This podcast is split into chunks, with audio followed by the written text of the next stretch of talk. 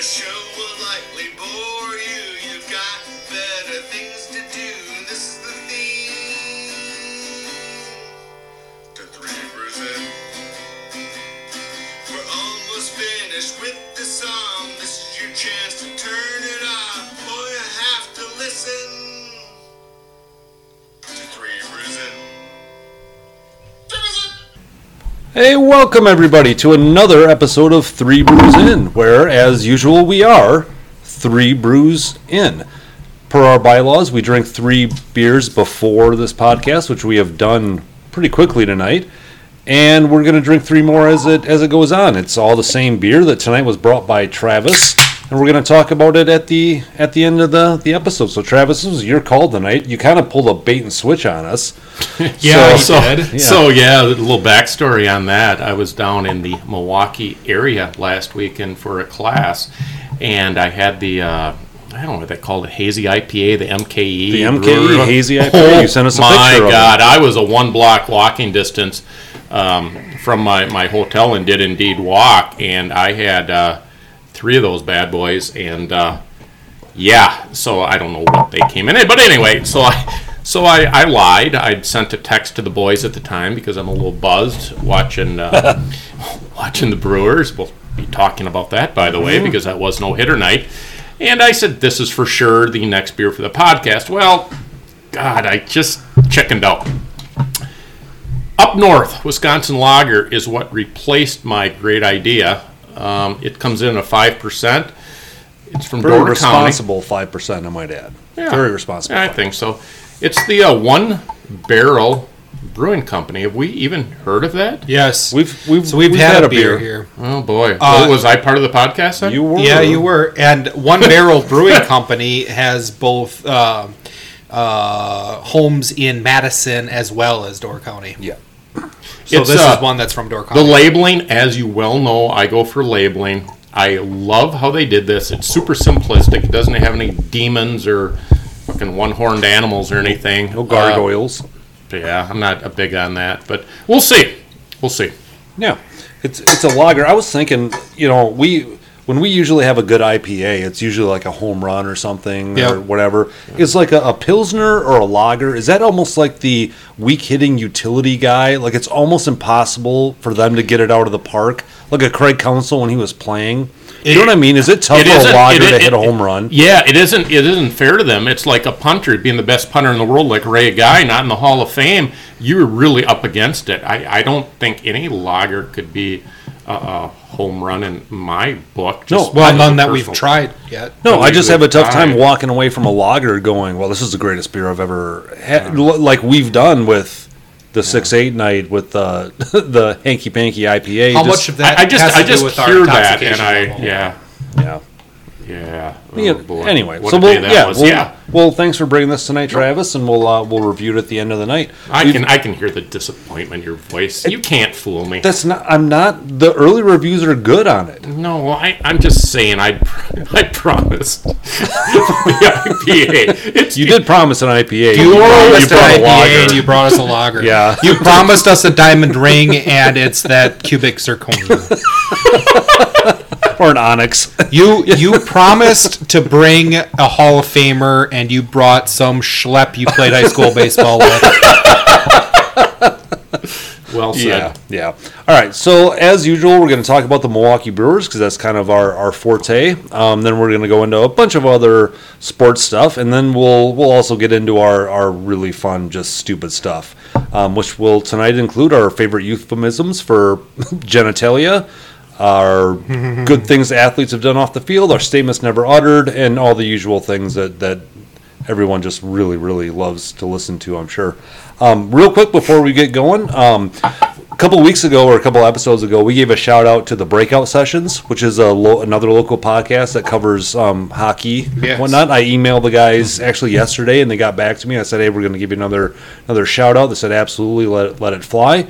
And uh, so, yeah, if you're into hockey, if you're in the Eau Claire area or even Wisconsin for that matter, uh, check out the Breakout Sessions uh, podcast. I'm sure it's on iTunes and, and Spotify, and, and give them a listen. They're, I'm sure, very knowledgeable and way more professional than we are. What? more professional. It's a pretty low bar. What, are we not professional? That I said they're more professional than we are. Well, I think we are a very, very professional podcast. Have you ever listened to one of our episodes after we've put them out there? No, I try not to. It's it's a I don't have time for that. It's shit. A tough listen. I ain't gonna lie. I don't have time for that. So, what is our favorite euphemism for penis? Yeah. Oh, okay, okay, okay. Well, all right, well okay, done. I agree. Well, let, let, right. let's. Uh, Let's get into our bread and butter, guys, right away. Because yeah. every, like, like the last couple episodes, every time it's like, my God, there's so much brewer news to talk about. And now we have, like, massive brewer news let to me, talk you about. Just, let me just start it. I don't Go give ahead. two shits less. They just dropped a, oh, by the way, this was going to be one of my issues. A series cannot be two games. Mm-mm. No. Hey, the Brewers, they're in the second game of their series. No, they're not. It's a two-game. Uh, yeah. oh, we were, up, we were, yeah, we were just talking about professionalism. For one thing, it's a two-game encounter. It's, it's a two-game. I don't know. Yeah. I just... Yeah. Listen. You can't have a two-game Okay, so mo- moving forward, we dropped the last two games. Don't let that minimize for one second what's going on here in our world no, of the Brewers. No. I, um, I sort this, of... This, this yeah. you know, the series against the, the Indians... Boy, you'd be hard-pressed to to come up with oh. an all-around more dominating. I get the, the Indians aren't the Dodgers, but they're they're you know they're also not the Diamondbacks right now. Yeah. Um. With, you know, with some talent, some young players that are trying to prove themselves. They're they're out there, and that was one hell of a run. Yeah. So I had the fortunate and unfortunate Jeff. luck. Uh, During the uh, Indian series, I was down in Texas, so my uh, I, I didn't get to watch any of the games live. Um, but I, when I returned home, I watched every single one of them. So some one of the topics that we talk about, I didn't know occurred until a uh, ticker at the bottom of a screen of a college football game that said uh, "No hitter alert." Corbin Burnes is in the eighth inning with a no hitter. Told you. You were you were one of them, yeah. Okay. I, it was simultaneous between you uh, sending the message and the ticker going across the bottom of the screen that uh, sure. that I was alerted to this. Um, what turned out to be fairly fairly important uh, uh, baseball game, and I still haven't seen one of those live in my lifetime. Hmm. So yeah. that, I was able to see it live. I didn't see most of the game. I was. Busy, I think yeah. I was watching a, a and we're and we're going to get into the specifics of the game in a little right. bit, so we don't want to dive into that, right? Well, I don't right know. Now. Do you want to lead with the with the no hitter? No, I mean, it's kind of the elephant in the room. Should we go in chronological order and talk about Daniel Vogelbach? Yeah, oh, that'd idea. be good. That's a great idea. idea. Yeah. Because all of a sudden now that is overshadowed as like not one of the major things that I mean, it's one of the top five moments of the season, and, and it got instantly overshadowed by the no hitter. Right, Daniel Vogelbach. Just, I don't think it got overshadowed. I think it just became the most recent. Right, did it right? You know? Well, and, and the and, fact and, and, that, and, and that, listen, that just happens. Though. That there's yep. and I'm using air quotes the controversy and talking points about the no hitter, whereas the Vogelbach moment was just pure joy and ecstasy if you're a Brewer fan. So if you don't know what we're talking about, Vogelbach hit what they call what a true grand slam or a true walk off. It was name. the true walk off. It was. Don't they have a different term? It for was it the. Uh, I forget what oh, they actually I, call I it. Sent it, it to it's, you guys. It's got a different name for it. It's give me thirty seconds to research. And, and in the history of of one hundred plus years of baseball, it's a really small list. Very rare. Very of the rare. Walk off perfect.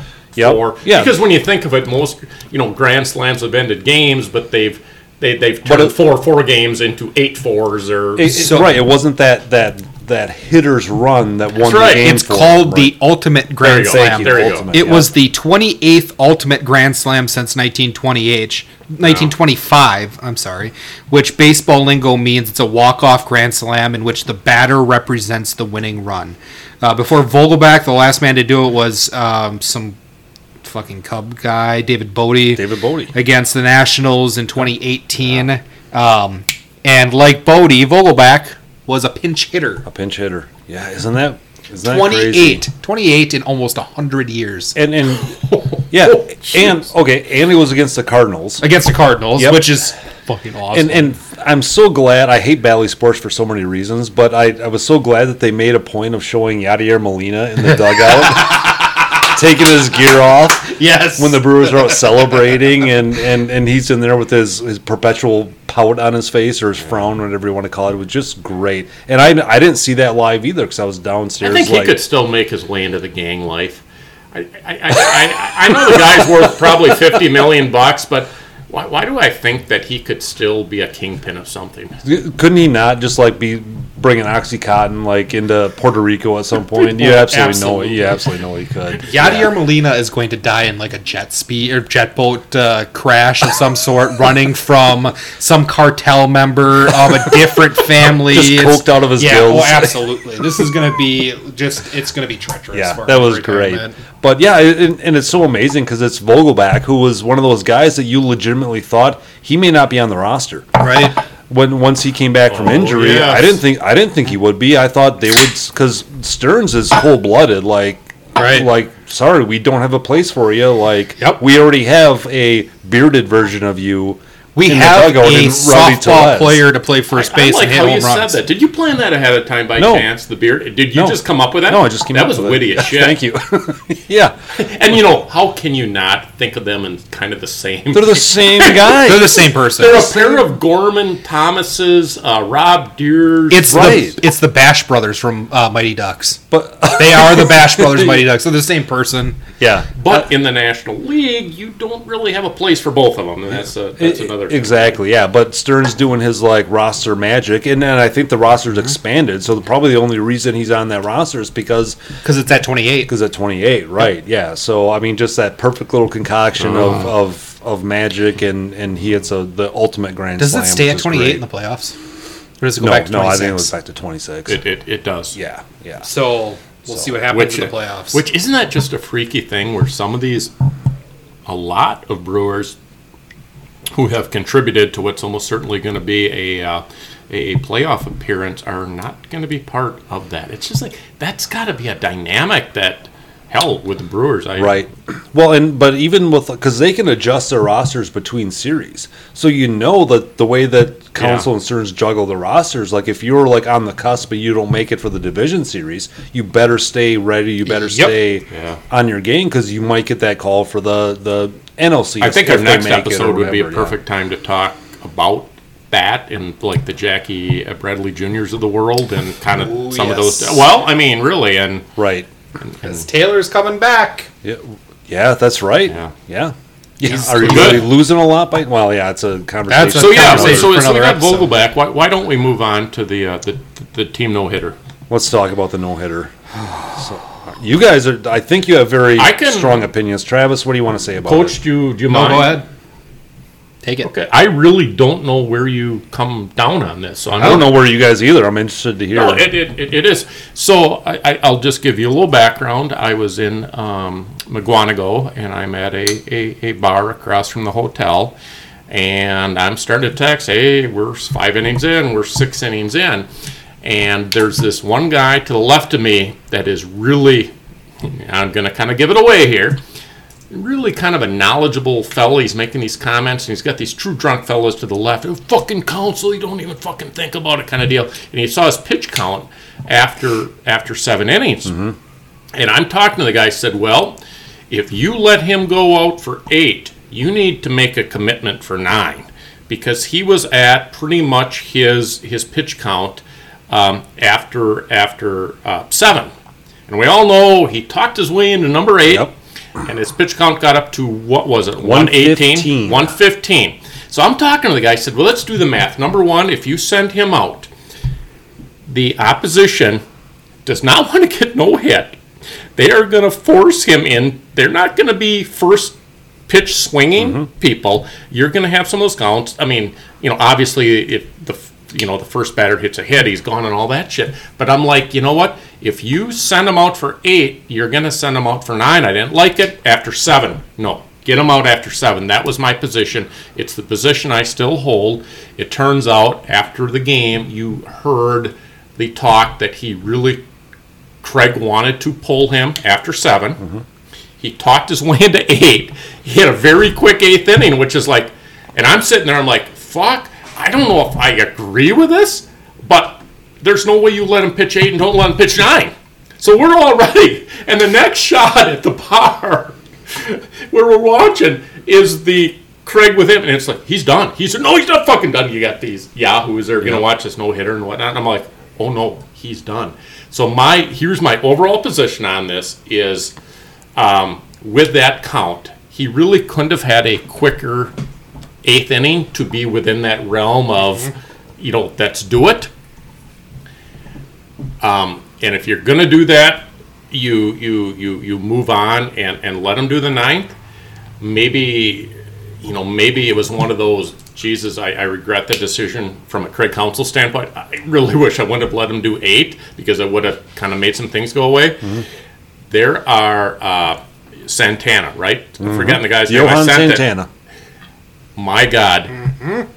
You don't think for a minute that Craig Counsell wishes he wouldn't have given up some squibber infield hit in the fucking third inning and yep. they didn't have to face this? It's yep. the last thing Craig Counsell, as a player, as a major leaguer, as a World Series champion, as a person that really likes these guys, the last thing he would ever, ever, ever do is take it away unless it's for a very good reason. Now, we will never, ever know the result because he could, in theory, have gone out and pitched an eight-pitch ninth inning mm-hmm. and won it, no hitter. He's, but the risk, in my opinion, was more than the reward. So I'm curious to okay. hear what you guys think, Justin. So I have actually evolved on this in the last week. Hmm. It's kind of strange, and I feel like it's growth uh, for me as a human being. Uh, when. When I started following this, uh, after being alerted to the potential of Corbin Burnes getting a nine-inning no-hitter, uh, and finding out that with one hundred fifteen pitches he was pulled going into the ninth inning, uh, I got really pissed off because I thought, you're ruining this guy's chance at a no-hitter. Mm-hmm. You are, this is a once-in-a-lifetime maybe opportunity for a pitcher. Probably. Um, this is something extremely special. You're taking it away from him. Mm-hmm. And then uh, Hader sealed the deal, and it was like eleven pitches or something. Mm-hmm. So that would have, let's say in theory, Corbin Burnes does something similar to that. That's it's bringing him around. Oranges, yeah. Right. But let's yeah. bring him maybe around one hundred thirty pitches. Yep. Um, a uh, as I got to thinking, one hundred thirty pitches for Corbin Burnes right now is a lot. Given, mm-hmm. you know what, if if the Brewers were twelve games under five hundred, no shot at the playoffs, mm-hmm. yeah. I think it's something different. But there are bigger things on the horizon. And as I started researching this a little bit more, um, there have been a lot of multi-pitcher no-hitters mm-hmm. in league history. Yep. And they're recognized as no-hitters. So mm-hmm. Corbin Burnes has a no-hitter. Yep. He shared it with he shares it with um, with, with Hader. Josh Hader, yep. but it's still a no-hitter. Mm-hmm. And I think at that time, because I was in Texas and naturally my I Q was dropped significantly going south of the Mason-Dixon line, oh, I didn't necessarily recognize that at that time it would be recognized as a major league no-hitter. It is, yep. It is recognized yep. that way. So Corbin Burnes has a no-hitter. Mm-hmm. He didn't pitch all nine innings of that no-hitter, but he pitched no-hitter. Mm-hmm. Uh, the Houston Astros, oh, let's see if I can pull this up real I quick. I think they had, what, four or five pitchers? They had a no-hitter in, uh, oh, man, it just went away. The Cubs did this, too, by the way. Yeah, I'll, I'll have to look at it again. Yeah. But, um, like, Roy Oswalt pitched for an inning and a half, and they had, like, five or six pitchers yes. that went, and they pitched a no-hitter. That's and different. It's still recognized as a it's no-hitter. It's still a no-hitter, and that's different, It's too. different than Corbin Burnes went eight innings. Yeah. He didn't pitch an inning and a half and then get replaced by somebody else who throws something completely different. Right. He went a full eight innings yeah. and and completely obliterated mm-hmm. um, this offense to the point mm-hmm. where um, I, I have no doubt that he could have gone all nine innings. Sure. But there's a bigger thing with this with this season. There's something bigger. There's it, he gets a no hitter, a nine a nine inning no hitter, and he can't pitch for the rest of the year. Yeah. Uh, Oh, what does that or, do for or, the World or he Series? pitches, or he pitches, and there's no complaint of injury, but it isn't released to the media and the public. But oh my God, that extra twenty pitches was just Right. Because twenty pitches at one hundred to one twenty is a whole lot different than forty to sixty. It really, right. really yes. is. And I just want to emphasize again, Craig Counsell, don't make him out to be the devil. If he made a mistake, he made a mistake, but he really, really would want his guy to get one. So his mistake was made with the, if it was a mistake, and I, I would say it's not. It's let's not. just say let's take take the other approach. I would say, fellas, really, for these people bitching about it, Counsell's a prick, Counsell's an asshole. He is maybe the biggest player-friendly manager in all of baseball. Right. He was put in a really shitty spot. He you might, could see it in his face. It's right. like, God damn it! Why does he have a no-hitter? He, he didn't want to. He didn't want to be in that spot. Of no, course not. He didn't. He and didn't I don't Corbin, think Chris Hook wasn't involved in the discussion and right. others.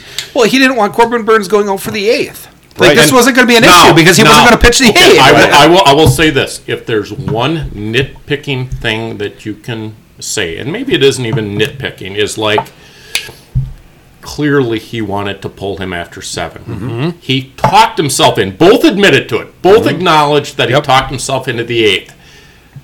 That might be the point where you can say, Craig, maybe you should have had more of the backbone in the in the because what what what what do you gain by it if you're throwing him out for eight? Number one, you're telling them you probably have the ninth. Yeah. You're telling all the fan base. You're telling, but if you pull them at seven and then go, listen, the pitches were just too high. Yeah, we couldn't do it. We weren't even close. So if he's pulled two innings before a no hitter, some of this mania, I think, is tempered yeah. a little bit. I now, if you don't really get baseball, you look at this. Oh fuck you! Wow. Yeah. Corbin Burnes, when he is done with his career. In the in the statistical um, analysis of his career, Corbin Burnes pitched a no-hitter. Yeah. Wow. Whether or not he went nine innings or eight innings, and it was shared. Right. Wow. Yeah, and, and for me, like, what what is the downside? What's the worst thing that could have happened out of that situation? The worst the worst thing is that you put Burnes out there for the ninth. He gives up a hit, and he gets hurt. And he gets hurt. That, worst case scenario, he blows the he blows the no hitter. There's no team no hitter, yeah. and he gets hurt. And he probably isn't anything that happens on the mound. Right. It's something the next day. Yep. Yep. Right. Yeah. So I, I, I think Craig played it right. I think it's a okay, I'm good decision. I'm, I, I, I, we I actually all agree on this. I, yeah, I was surprised. So, if um, we would have yeah. done this episode like five days ago, I would have felt very much differently. But okay. I think I've grown as a human being. No, as an I, adult. You've grown as something. Um, so I, I was just speak, I was just speaking uh, to a friend before the, the the podcast, and he brought up the point. Well, what if this is uh, Milwaukee and not um, and not Cleveland? Yeah. Do you think it's any different? And, and I, I will throw this out there. I will throw this out there. Maybe it's different, but maybe he doesn't see the eighth inning. I think uh, the, decision, maybe? Maybe. the decisions are much harder if it's at home. But I think the the fact that a zero hit stat line can be shown on the bull, uh, on the bill or on the scoreboard, um, scoreboard uh, at the end of the game with the fans cheering. I think that uh, overcomes it all because if, yeah. when when Hader came right. into the game, there was a lot of boos, and it, it wasn't from Brewers fans; it was from Indians fans wanted that wanted to see, to see a no hitter. Sure. Right? Yeah. Like yeah. I wanted I, to see a one so pitcher no hitter. Craig Counsell's too smart to make the I'm at home, so I'm going to throw him out there for another. So, He's too smart for well, that. Well, let's let's throw this out there and take the the home and away out of it. A couple uh, hypotheticals. He goes out for nine. This is in no particular order. Okay. He has a seven-pitch walk to the first batter. Okay. Okay. Number one. Does that do it? He'd be out. Okay. Oh, okay. I, I think so, probably. Yeah. So he has a six-pitch to the first guy, and now you're at one whatever. Mm-hmm. Whatever. one twenty-one. Now you got one out. Yep. And now the walk comes. Just think about all of those things that could have happened in the ninth that we'll never know, mm-hmm. but all of a sudden, are we, we're at one fifteen, right? Mm-hmm. To start the inning. The ninth, yeah. Are we all in agreement that it is not likely if he gets a no-hitter that it's less than one thirty? No. fifteen-pitch inning, no, right? Right, agreed. And because just, the, I mean, you don't want to be no-hit, mm-hmm. and what are you telling guys? Make them work, make them work, make them mm-hmm. work, make them labor. And... And all of a sudden, you're at like one thirty-one or one thirty-two. You haven't given up the hit. It's like, oh, what? Wh- where do you pull the plug? Right. Do you literally pull the plug on the guy with two outs at one hundred twenty-nine pitches? He's got a no-hitter. It's like, God, this would be a horrible thing. And the what? only reason why Josh Hader got out of that inning with a reasonable number of pitches was because it was Josh Hader that came in, and they couldn't. They weren't playing the he's going to get tired, he's going to miss the zone. Right. It was you have to get ahead of him the, so that you get a fastball, right. and you know where it's You're, coming because you can't hit that slider. I don't care who's batting. You are not getting a five-pitch inning. You are not getting nope. three ground outs no. for because they don't. There's well, pride involved. And tell me this, when was the last big league season that Corbin Burnes pitched as a starter from beginning to end? Mm. Oh, wait, he's uh, never, he's never done, done it. it. Yep. Yeah. All right. So good. Good, good conversation Glad we're in, about uh, it. Yeah. Can I, can I do this. one no shit as it relates to the no-hitters? Oh, all right. Because I have a different no shit for, uh, for later on, but there is a no shit that has to do with um, the twenty twenty-one season and no-hitters that the Brewers are a part of. Sure. The Cleveland Indians are the only team to be no-hit three times in a single season, doing so in twenty twenty-one. They were no-hit by Carlos Rendon of the White Sox. Yeah. They were no-hit by Wade Miley of the Reds. And they were no-hit by Corbin Burnes and Josh Hader of the Brewers. Remarkably, Zack Plesac yes. was the Indians pitcher for Part all three game. of those no-hitters. Right. Uh, that, that's right. That's bad luck. Hey, and, and just to go back to that... That's mind-boggling. Yeah. Uh, that's bad and luck. And just to go back to that a little bit, you don't think they think about being no-hit twice? They're going to do everything they can with Burnes to no, not today, asshole. Right. Yep. Right. So there's they, a little more. They were no-hit three times. They were unofficially no-hit four times yeah. because the Tampa Bay Rays no-hit them in a second game of a doubleheader uh, in, right. uh, on what? July seventh. But because it was only seven innings, it doesn't count as an official no-hitter. Are you no-hitter. serious? I didn't know that's that. That's so Cleveland to them. Yeah. That's very and I like Cleveland. And I, li- I like the Indians. I do. And How do you not kind of like the Indians? They'd be my bit. team. Yeah. So what about a category, guys? What do you think? What do you What do you guys want to do? Do you want to talk about some euphemisms for genitalia? Let's talk about some euphemisms. We've awesome. We've kept this professional for a really long time. Yeah, we're going straight to the crotch. We got to get back one. to our uh,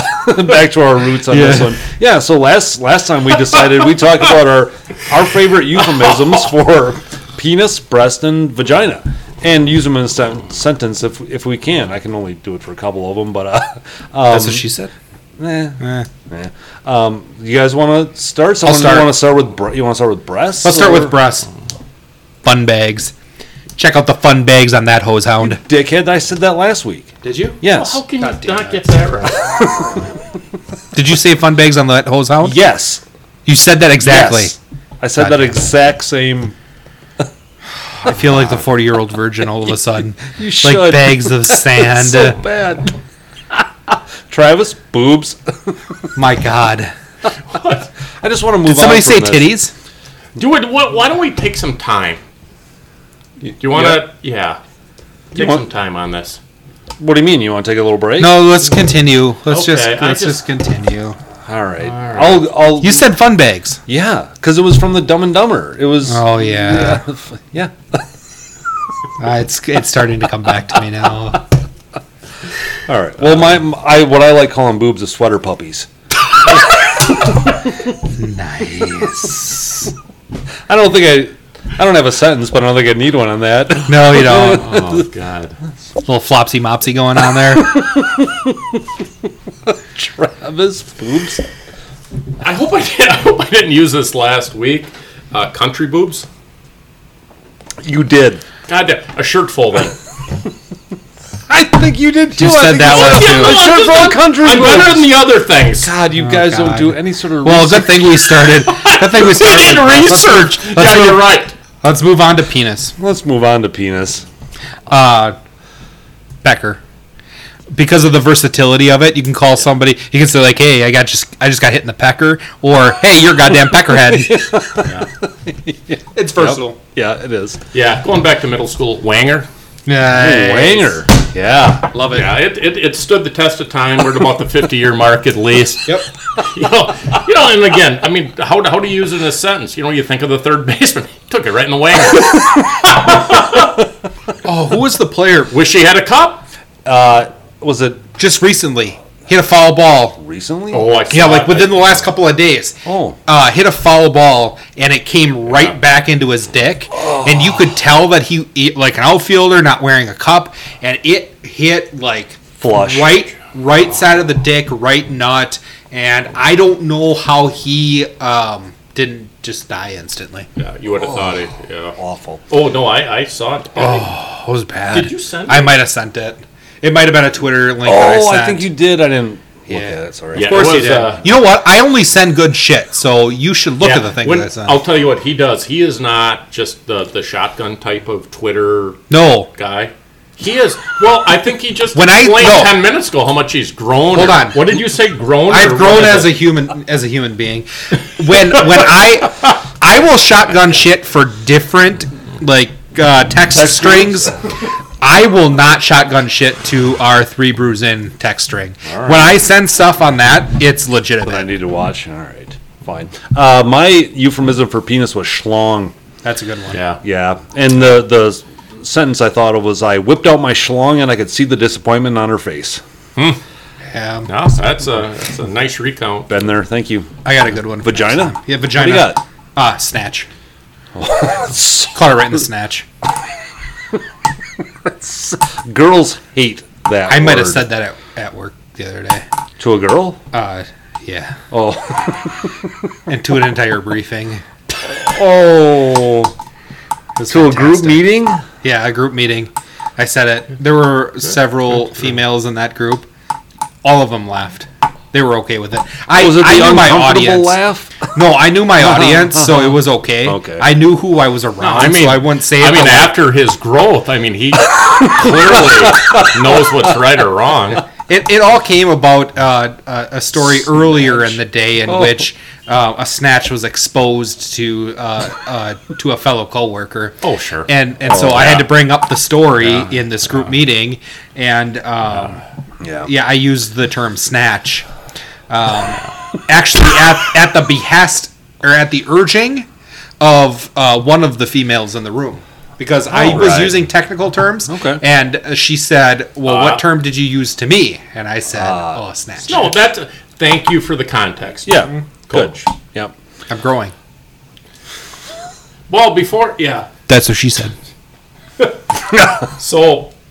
This is not what I use, but I was at my sister-in-law's wedding probably about twenty years ago, and one of the bride's friends were at a bar, and my wife was there, and she, in referring to um, an issue she was having, I'm having oh. problems with my ditch. Oh, that's fantastic. I think it was monthly stuff related. What? I'm not sure. I'm the only guy around. And I'm having problems with the ditch. And I like, so I just want to make it clear That's I have cool. never used that. I knew what she meant. That's so good. Whatever. You knew instantly. And it was it meant. was a little bit, of, oh my God, Travis, you? I said, oh, no. So yeah. So, the wow. ditch, the culvert. You can pretty much do any sort of yeah, uh, the highway-related ditch. items there. The ditch. That's fucking good. Highway-related items. Uh-huh. Solid. Uh-huh. You uh, have grown. I don't want to be a, a broken record here, but I'm just saying. I'm a. There's there's a lot of there's a lot of. Uh, I think we're seeing a, a lot of growth over here. Yeah. Well, it's growth. It's. Uh, Development? Yes. Oh, maturity. Development. I like that. Yeah. Mature. Uh, you're going a little far. Can I use? Maturity. Can I use one more that yeah. another person we both know used once in describing south of the border? It oh. takes a long way to to say it. It's kind of it's not so much juvenile, but it's just you know. Yeah. yeah. Mm-hmm. No, I like it. Fuck it, sorry. Well, mine comes from uh, Riley, our former Riley, Riley. Our our former guest on here, so I was asking her like, what's a what's a good euphemism good, good. for vagina? She went with slit.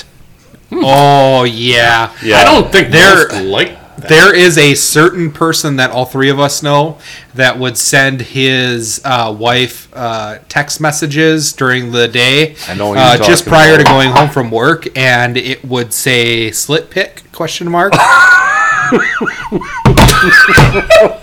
Yep. Requesting vaginal text messages and calling them slit pics.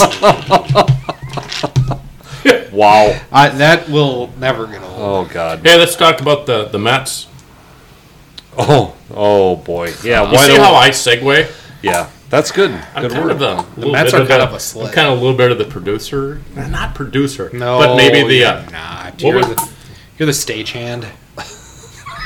No, you're the talent. You're the talent. Really. We just manage you. Yeah. I like hot dogs. Yeah. Oh, my God. So the baseball. Yeah, the Mets, uh, the okay, Mets yeah. what, thumbs down controversy is, is how I put it. Someone want to summarize this? I can try. I'm not... Please do. So, apparently, well, when, when wow. Francisco Lindor has had an atrocious year, like just awful. He got, they traded a bunch for him. They signed him to a massive contract, and he's hitting about two twenty.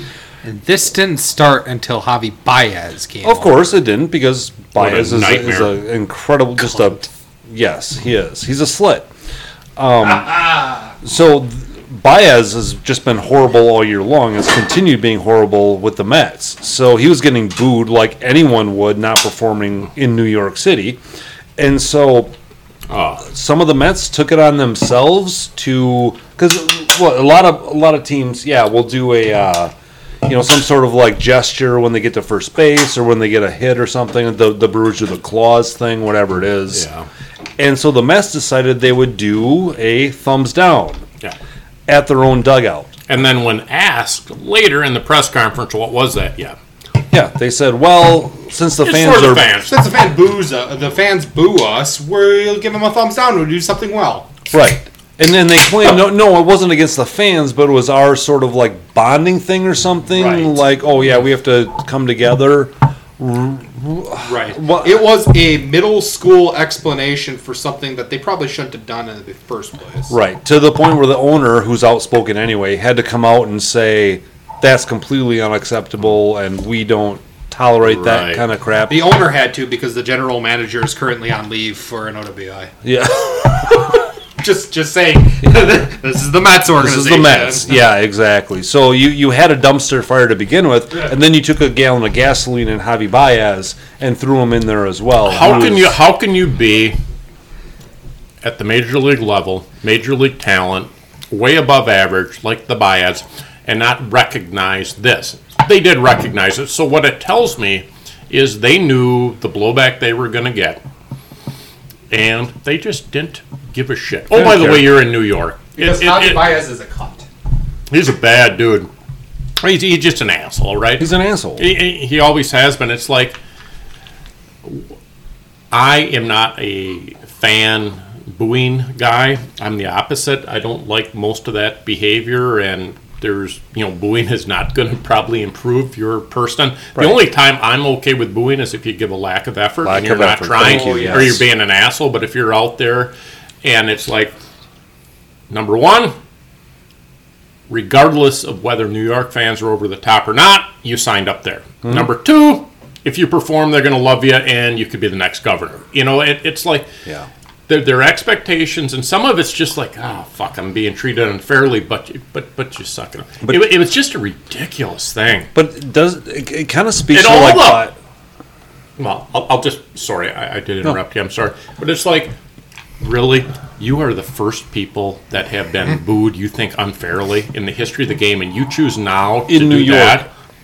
Right. And I, I, I would say maybe not even unfairly booed, even though I don't like it. If you, in the world of getting on your team, they probably have as much right as any fan base does. Sure, right. You you have the right to boo. You have the right to do that. Did, Javy Báez, they have the right to do the thumbs down. Are either of them right? Absolutely not. And it's right. just it's just ridiculous. It just shows like Javy Báez came from, you know, Chicago, where he was a god. Like, you know, helped them win the World Series. He went, and he went could to do a pair of no big wrong. markets, a couple of marquee teams. Yep. And you know you you know it's not like you have to you have to be an M V P to to be loved there or be welcomed there. Just don't really suck. Right. Even the Philadelphia fans, I mean, if you're one of those, if you're an end guy, mm-hmm. you are God. And wouldn't all you have to do is, like, hustle? Even if you're sucking, just go out and, and hustle. You know and, and, and even post-game interviews and stuff that, that that probably get overlooked, it's like if you go out and you just say, fuck, I'm not even earning my paycheck right now, or words to those effect, it's like, I'm letting folks down, I'm letting my team down. Those words are hard for some players to say, mm-hmm. but these... working class, whatever fans are going to be. Okay, I've had bad taste but, too. But Javy Báez doesn't have that bone in his body. He's incapable of that. In, completely incapable. Yeah. So that sucks. um, so just one real quick thing about Freddy Peralta. We've talked about Freddy for a long time, and and and how how uh-huh. he's been great. He's been fantastic. The the game he pitched the other night, I think it was the Detroit game, right? With the rain delay, he was yeah, phenomenal. I know. Really, they lost really one good. nothing in ten. Yeah, or eleven. Eleven, I think, whatever it was. But yeah, right. Because they they butchered it in the top of the tenth with bases, bases loaded. Oh. Um, so we. we We haven't been able to put our finger on just why we're not comfortable with Freddy Peralta. So here, here's what I did. And, and I will add, I don't think it's just us. I don't think so either. Yeah. yeah. Here's what Freddy Peralta is to me. He's the Quick Trip coffee cup of the Brewers pitchers. Oh, my God. Mm. Okay? That's fantastic. When I get a cup, I, I like that a lot. When I get a big cup of coffee from Quick Trip and I take their cap and I put it on top of my coffee, yep. I'm pretty sure it's on there. I think yep. it's on there, oh, well. But I never feel great analogy. Super comfortable grabbing it. I'll make sure I take mm-hmm. it. In a, nice never analogy. Feel, no matter how many times I push it down, and, and, yeah, yeah, and you, you know what, it a couple three times, and you never right. know, you never feel comfortable with it.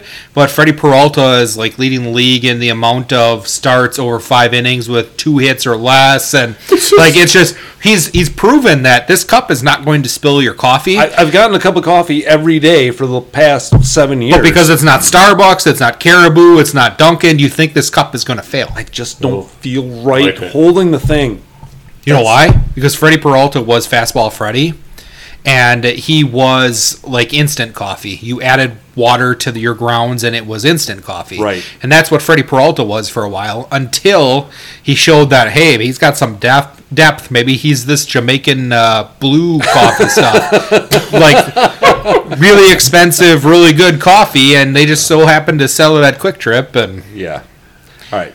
Uh, That's yeah. my thoughts on Friday. Right. On Friday, it just dawned on me one day. You want to do one more brewer pot topic before we go to like other shitty things? Oh boy, yeah. Why don't we talk about this? Should we take a quick break first? Yeah, we. Can take this a break. Might get long-winded. All right, we'll be right back. There is. One more Brewers thing that we should probably talk about before we get too far into the episode, and that involves uh, an announcement the other day that Ryan Braun made on Instagram, um, and it is that he is officially retiring from Major League Baseball. And September twenty-sixth, the Friday or the Saturday game, the very last game of the Brewers' home season, um, regular season, is going to be a dedicated Ryan Braun celebration night. And I know that there are some very, very strong opinions on Ryan Braun amongst the three of us. So I think given that Ryan Braun is the Brewers' career home run leader, he's going to be top five in pretty much any offensive category in Brewers history. Um, his retirement is a significant deal for the organization. Travis. It's an ethical thing. Nobody can deny excuse me.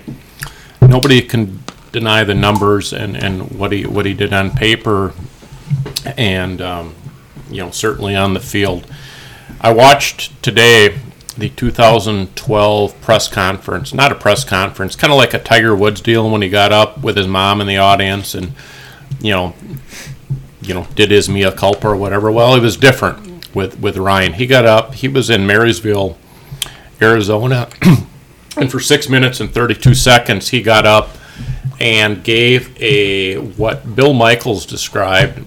I, I tell you, I, I bring up Bill Michaels because I think he summarized it best.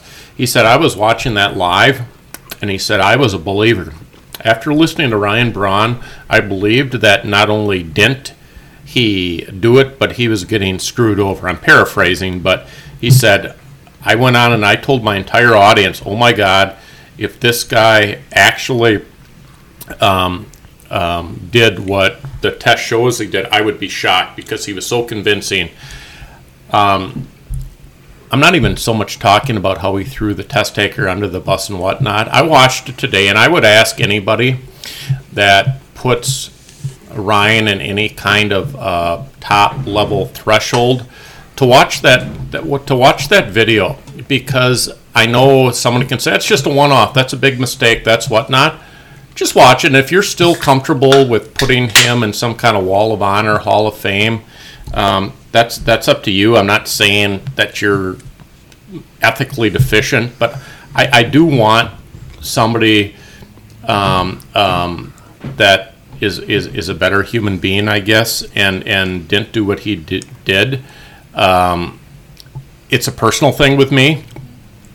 I, uh, I, I I can't respect him, but his numbers are are incredible, and he certainly brought a lot of on the field highlights. But um, I, I can't get with him. And oh, by the way, I don't like brawny. I hate the word brawny. Even if Ryan Braun was like the best human being on earth, brawny is bad. Calm Ryan. Josh. So here's my thoughts on it. One of the things that I hated most about Barry Bonds, or the whole Barry Bonds situation, is how much the the Giants fans turned a blind eye to what was going on with Barry Bonds. Mm-hmm. People from San Francisco right. aren't stupid baseball fans. They're knowledgeable. They're really a good fan base. They're an excellent fan base. They they're, are. They're knowledgeable. They're smart. They know baseball. They understand baseball. Yes. Mm-hmm. And they completely said, fuck that. I don't care what the evidence says. We're going to embrace you because you're our player. That bothered me to my core. I don't like that.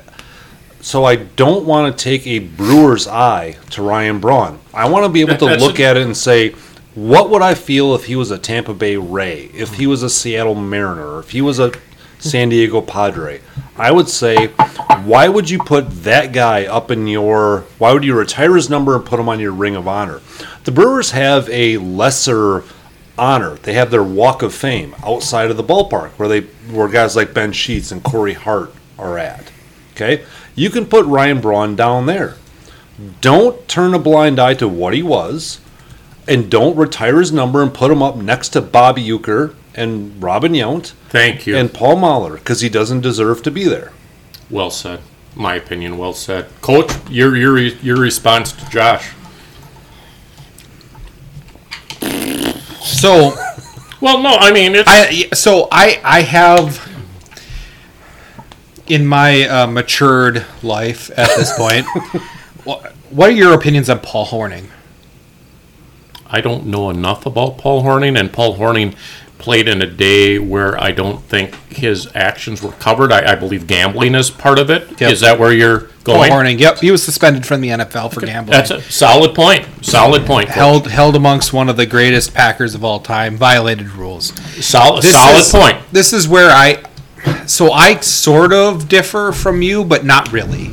So my my difference is I see Ryan Braun as an athlete. I see Ryan Braun as a player of baseball.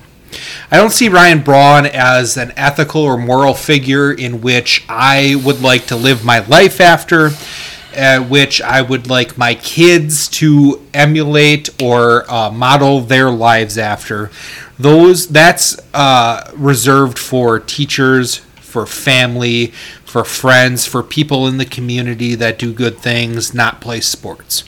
So when I look at athletes, I look at them as they are pawns of a game in which I watch. Okay.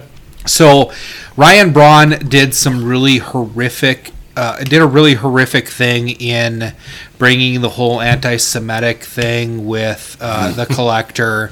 And mm. there is no point in my life in which I will uh, approach Ryan Braun and say, Ryan Braun, uh, you are my hero. I want to live my life like you. I will say, Ryan Braun, you are probably one of the greatest Brewers to play baseball of all time. But I'm not going to hold him or any athlete to a standard in which I want to emulate my life after. Okay. We have a segment in this in this podcast that talks about those players that do things above and beyond uh, their playing. They do things uh, for their communities that are that should be acknowledged, that should be emulated, that should be respected. I don't care what, you know, Dumblefuck does on the field. He does th- good things in the community. He is a person that you should emulate your life after. With all of that being said, Ryan Braun deserves based on his play, based on what he did on the field, he deserves a place in Brewers history. Whether that's a number retired, whether that's a, a name on the Walk of Fame, uh, that's not for me to decide. I probably uh, don't really truly care because I still look at this as a sport. I still look at this as entertainment. I don't care if Disturbed never won a Grammy. I'm still going to listen to their music. This is all this is all entertainment purposes for me. So uh, for for me and and the Ryan Braun thing, for the steroids era, uh, I escape life to watch sports, to be entertained for a while. And I'm not ever going to look at Ryan Braun as somebody that I want me, my kids, my family to emulate their lives after, because he's a professional athlete. That's all I see him as. Ryan Braun took a step that most steroid uh, users didn't take. Most did the I'm not talking about it, or um, was it Andy Pettitte for the Yankees who acknowledged? Or Giambi? No. Maybe so it was Pettitte. It was a Yankee pitcher who mm-hmm. basically, you well, know, Clemens was right. Yeah. But but how he did it was just so icky. Icky is mm-hmm. the best right. word I can think right. of. And so that's so, so so what you said, I, I agree with ninety plus percent of what you said. I have a problem with putting his number up with, like Josh said, the Mahler, Yount, Uecker, whatever, because right. I think. I, I, I think this is where we differ a little bit.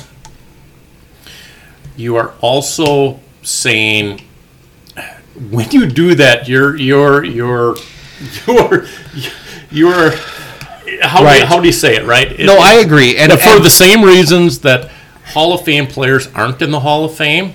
I mean, there are some of the best players in the last thirty years that will mm-hmm. never make it because of steroids. Um, I um. My my Brewer fandom is for folks that aren't. Now, if Ryan Braun had done steroids and he's just another guy and he had not gone to level ten with his denials and throwing people under the bus and played every card imaginable, I would be much more sympathetic to that. I mean, mm-hmm. listen, the, the, yeah. the numbers of players that have been identified and the ones that actually did it, and Braun, I think, as much as anyone, did it for like injury recovery purposes versus right. I'm mm. gonna I'm gonna hit fifty-eight home runs because he was producing before he took that. He was, but he it was what th- was during is, injury. But these are right. these are well thought out comments. This was a this was a, a thing that was very well. I mean, this wasn't one of those oh shit moments where you had the worst night of your life. Maybe you drank more beers than you were supposed to, or right. it was a volatile situation. You lost your mind. This was very well thought out and calculated, and yeah. he really failed there. And, and you know, as as I think about it, when I say I don't care whether or not, it's not up to my decision whether or not he's oh. his number's retired or he's in the Walk of Fame, I, okay, I do care about that a little bit. Okay, I, I, I agree that he probably shouldn't have his number retired because of this. Yeah, because thanks. he threw I, somebody, uh, but, somebody but under a, the it's bus. A, it's a matter of opinion, but yep. how he did it, my word. I think we could all say that if Ryan Braun was just one of probably hundreds, and either didn't say anything, because I understand the legal ramifications. People understand the Rafael talk Palmeiro, about it. Yeah. Rafael Palmeiro uh, perjured himself in front of Congress. yeah. Nothing ever happened with that. Yeah. So. Well, yeah. Uh, I mean, I, I, mean I still remember Roger Clemens when he was giving autographs and pictures when he when he gave his uh, testimony uh-huh. in Congress. It's like, you remember what the uh, sample collector's name is? I don't. Uh, Dino Lorenzi. You know what he's yeah. doing now? What? He's the director of rehabilitation at United Hospital System. He's got like a six-figure job, so he's yeah, not doing too him. bad. He's doing fine. Yeah, but but he was demonized because of Ryan he was, Braun. He yeah. was named because yeah. of Ryan Braun. He was. Don't think he got a little hate mail, maybe some threats? Sure he did. On Ryan. Yep. Sure he did. He's doing okay now. Nice. He's forgiven for Ryan Braun. Good I word, guys. Uh, good, good, su- good, good, good. Subject. Next, let's, let's go let's, immature. We are up to statements never uttered. Oh, yes, yes. Oh, my God. I got so much stuff in here. Oh, statements never uttered. Okay, I got statements that. Statements never uttered. You want me to go first? Mine, I'm not totally confident about mine this week. All right. But Travis, I, do you want to explain the statements never uttered? These are statements, and I'm going to twist this a little bit just because oh. I can, and I've had a okay. couple beers. These are statements never uttered except in Chippewa County once in a while. oh. Nice. These are things that have never been said by any, well... Again, it, it kind of speaks for itself, right? you just, this is this is complete bullshit. If someone said, I heard a guy say that, no, no. Yeah. These are things that have never been said. And I would like to go third if I could, please. Oh. Oh, so Justin's going to start. I'll go start. Next. Uh, while watching an episode of Jerry Springer. Wow, that attractive young woman, woman seems very misunderstood. I'm sure I can help turn her life around and make her wife material. Wife material? Good. All mine are kind of oh, long, God. So all just, right. You know, that's what she said. That's oh, what she said. You all just right. wanted to say that, didn't yeah, you? I sure yeah. did. Statement Put your never... mouth on it. Statement never uttered. Please refrain from jumping on the trampoline while wearing a bikini. Oh, you remember the Man Show? Yes. Girls oh, jumping on trampolines. Yep. Fuck. What was that, twenty oh, years ago? Yeah. Maybe less? Oh, yeah. Fantastic. Yep. The Man Show. The Man Show. Ziggy zaggy, ziggy zaggy. Oi, oi, oi. Yep. Uh-huh. Oh, yeah, they, they legitimately drank a lot of beer on that. I oh, did. Yeah. Travis, failed business owner at a bar. Just can't fucking believe that used Band-Aid market dried up. Oh, good Lord.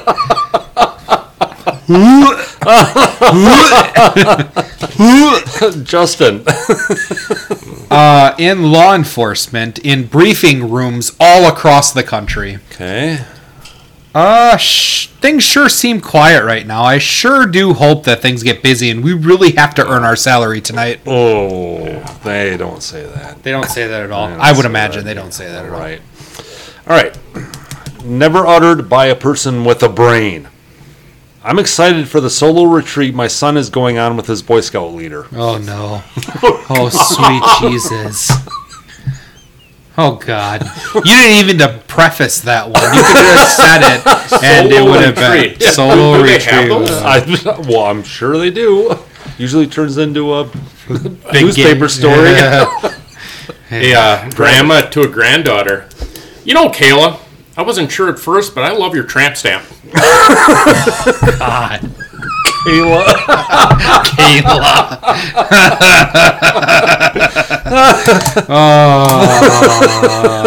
uh, oh. Justin. Oh, you're so you're going with the string bikini and want to have sex on the beach? How about you go with the one piece and reread a book instead?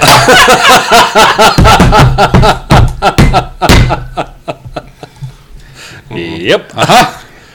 All right. Statement never uttered. Oh, boy. Dad, do you and Mom do anal? Oh, my God. Oh, sweet Jesus. Oh, my God. If that's ever been uttered before, you might legitimately have said something that really hasn't been uttered, like in a real life conversation. Maybe. I don't even I don't even know if Arkansas or Mississippi would have had said. Oh no, because they don't know what the word anal. They just say butt, butt, butt stuff, butt stuff. Oh, wow. All right, Travis, you got it. Yeah. So a uh, a young man to the father of his girlfriend. Uh oh. He's late getting he's late getting the girlfriend back. Hey, listen. I said to the bitch, we're going to be late. She just kept grabbing my wiener.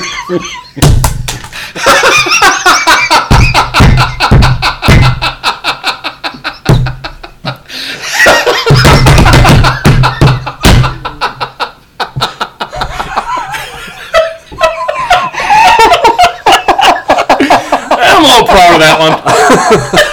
She just kept grabbing my wiener. Wiener. Was, uh, I believe your euphemism for this last week. Oh, oh, yeah, that's good. Good wow. work. Good work, fellas. I yeah. like that a lot. All right, uh, you guys ready for some trivia? Yes. Uh, Let's go. Oh, All right, this is what we call fill in the list, everyone. So I'm going to give these guys a trivia question. It's They have to like write down the five answers that they think will, will fit in. We're going to score this, you know, for a long time, a year or more or whatever, how it goes. While they write this down, they get ninety seconds to come up with their answers, and I am going to rant about something that really annoys me during that time. So, hold on, let me get my clock ready. I'm going to Your serve... clock? Clock. Okay. What? Really? Sort of sounded like I thought you else. said you've grown. uh, apparently not enough. God. His clock grown. Ah, uh, anyway. Um, okay, sorry, hold on. The I want you guys to name the five active major league leaders in wins. Pitchers. Five oh active goodness. major league leaders in wins. Okay? Clock is running. So, it's recently come out. Well, let me back up a little bit. A lot of people like to complain about David Stearns because they always think that he should make one trade or another trade or sign this free agent, sign that free agent. And you always hear a lot of like griping about what they should do, what they shouldn't do. And, you know, if they don't do what fan A thinks they should do, then it's a huge, a huge issue and Stearns should be fired. Brewer fans do not ever bitch about David Stearns because you don't understand how good that guy is. Right now, the New York Mets are in complete disarray. They are a nightmare of an organization. The owner of that team, um, Cohen, uh, Mike, Steve Cohen, I think. Not Michael name? Cohen. Thank you. Steve Cohen, I believe his name is, has got a boatload of money, and he's going to do anything and everything he can to make that team better. David Stearns grew up as a Met fan. The only position that they could hire him for was is president of baseball operations because the Brewers promoted David Stearns from G M to president of baseball operations. Smart decision. Yes, it was, because now they can only grant permission. The New York Mets would scoop up David Stearns in a heartbeat. thirty-one other teams could scoop up David Stearns in a heartbeat, or they would if they were able to. There's maybe a few that, that wouldn't. Because not the Marlins. Not the Marlins, because they have, what's her name? Yes. N J. Yeah. Yes. Thank you. Write your answers. Do you have your answers? I got, anyway, I got so stop bitching about David Stearns. He is a something that we oh, he's yeah. we are lucky to have David Stearns. So, do you guys have your answers? I got five. I don't know if they're right, but mm. all right. Who wants to start with this one? I'll start. Okay, go ahead. Zack Greinke. In, in no particular order. No particular order. Okay. Zack Greinke, Clayton Kershaw, Felix Hernandez, Cliff Lee, Adam Wainwright. You got two of those correct. Ooh. Two of them correct. Travis. Scherzer, Kershaw, Arrieta, Greinke, Adam Wainwright. Three of them were correct. Oh.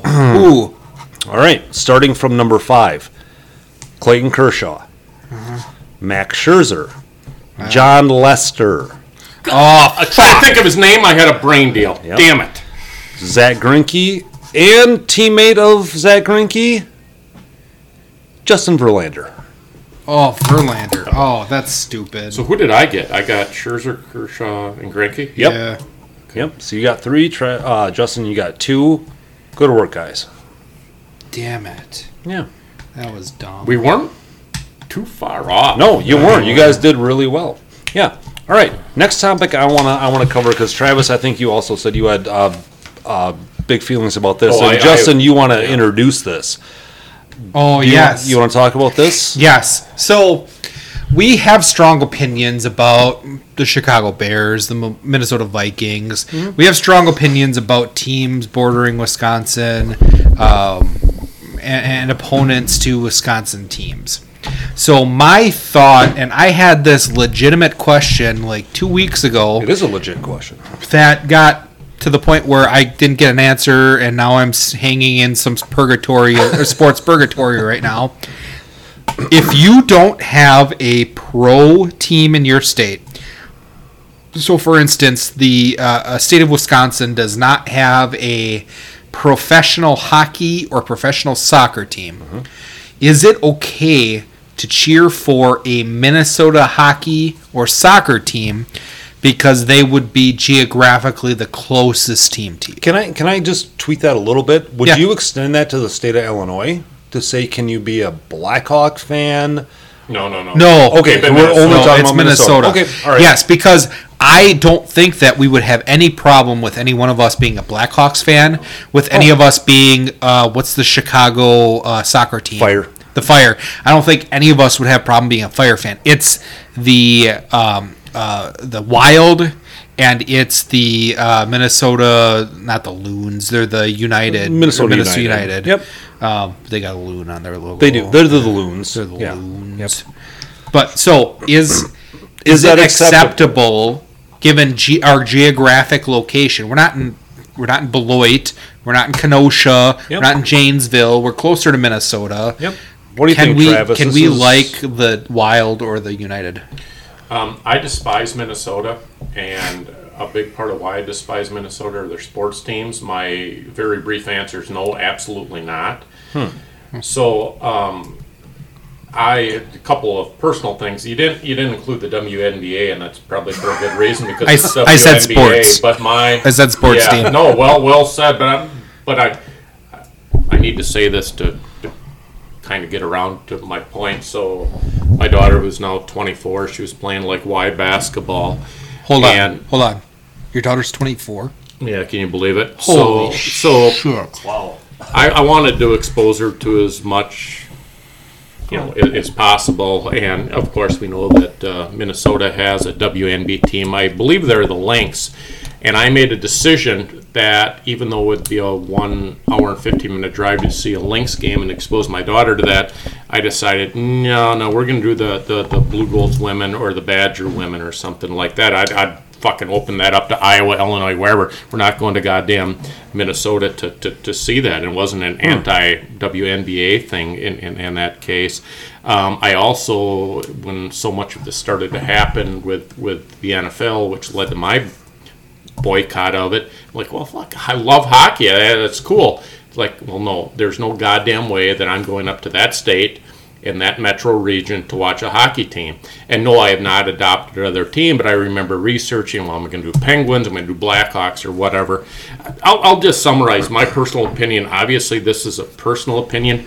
I despise Minnesota sports so much and the fans so much that I could not and would not follow them if I lived in Hudson or um, one of those other border. I, I, I despise it. No, it is not okay to, to cheer for any Minnesota team. It is okay to choose uh, cheer for Iowa, Michigan, Illinois, and really fucking American Samoa for, for that matter. Minnesota sucks. They always have sucked. And if you root for the Wild, you're a traitor.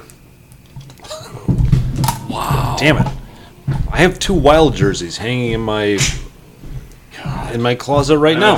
He, here, here's here's where I, I guess I'll counterpoint on that a little bit. So, Justin, how many Chicago Fire games have you seen, or do you have the ability to see on Zero. T V? How many Minnesota Wild games do you have the ability to see on T V? Probably most of them. Probably most of them. Right. How easy is it for you to go over there and see them?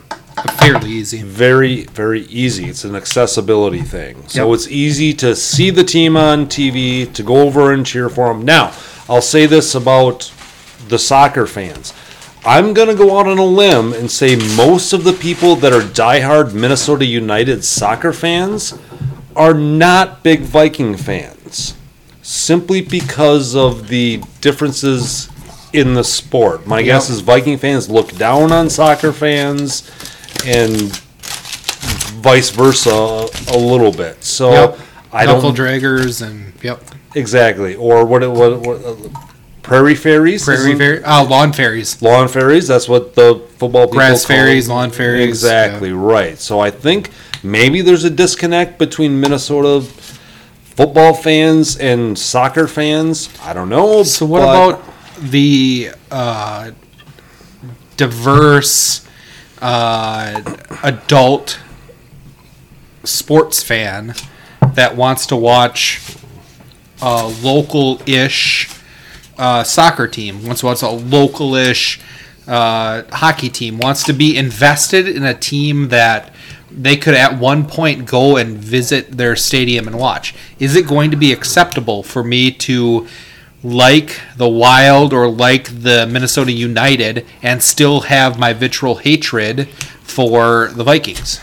Look, as a massive Brewer fan who hates the Packers and loves the Bears, I have zero issue crossing state boundaries and, and doing mm-hmm. that. I just don't have an issue with it. I don't. So I would say it's totally acceptable to like the United, Minnesota United, and still retain your, your Wisconsin sports card. I just don't think that's enough of a. You want to know something? A faux pas. Sort of crazy for me. I unlike the two of you, did not grow up in western Wisconsin. I grew up in eastern Wisconsin. True. So my my allegiance with the Packers, with uh, Wisconsin sports, with the uh, with the Brewers, my main rivals, the people who I hated the most, Bears. Well, the Illinois teams. The Illinois teams. I, hated, yes, I hated the Illinois teams. So when you say, or, or, or Travis said, you know, Illinois teams, is are they an option? No, they're not an option for me, because okay, I will I never that. root for a team from Illinois. I get that. At, at all, ever. That That is, I have the vitriol hatred for Illinois as yeah. you do for Minnesota. Ugh. So is it acceptable for me as a Wisconsin fan to blend in with Minnesota, knowing that I currently live in western Wisconsin, and most people around here hate West. Uh, I think it is. And Minnesota. There's a guy that works with us who works overnight. His name's Josh, okay. who's a huge Viking fan, and he's a huge Brewer fan. That's true. There's there's another guy that works overnights who's a huge Brewer fan, who's who's Bear Bears fan, fan, named Greg. Yep. It's just it that happens. I think when you get this sort of triumvirate of states mm-hmm. where it, you it get does, blending, it does depend on what part of Wisconsin you live in. Right. So what you're saying is, if I wanted to go and take my kids to a Minnesota United game, I don't have to like throw on a trench coat and hide myself. I can go out there and root for them. I completely agree with that. Oh, sure. Yeah, sure. I agree. Okay. Yeah. Well, this so clarifies this clarifies a lot of things for me. Yeah, and that's but I understand the point of you bringing that up, because mm-hmm. it feels it feels icky. icky.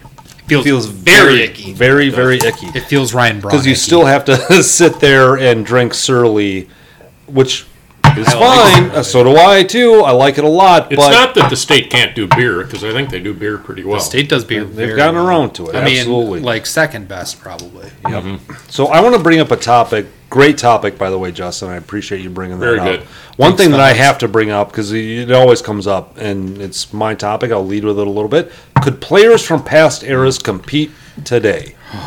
You always hear, like, that guy could play today. Some dude from the seventies. We we talking all sports, baseball, or what? I think baseball. There's a conversation to have in that. Yes. A little bit. There is. There is.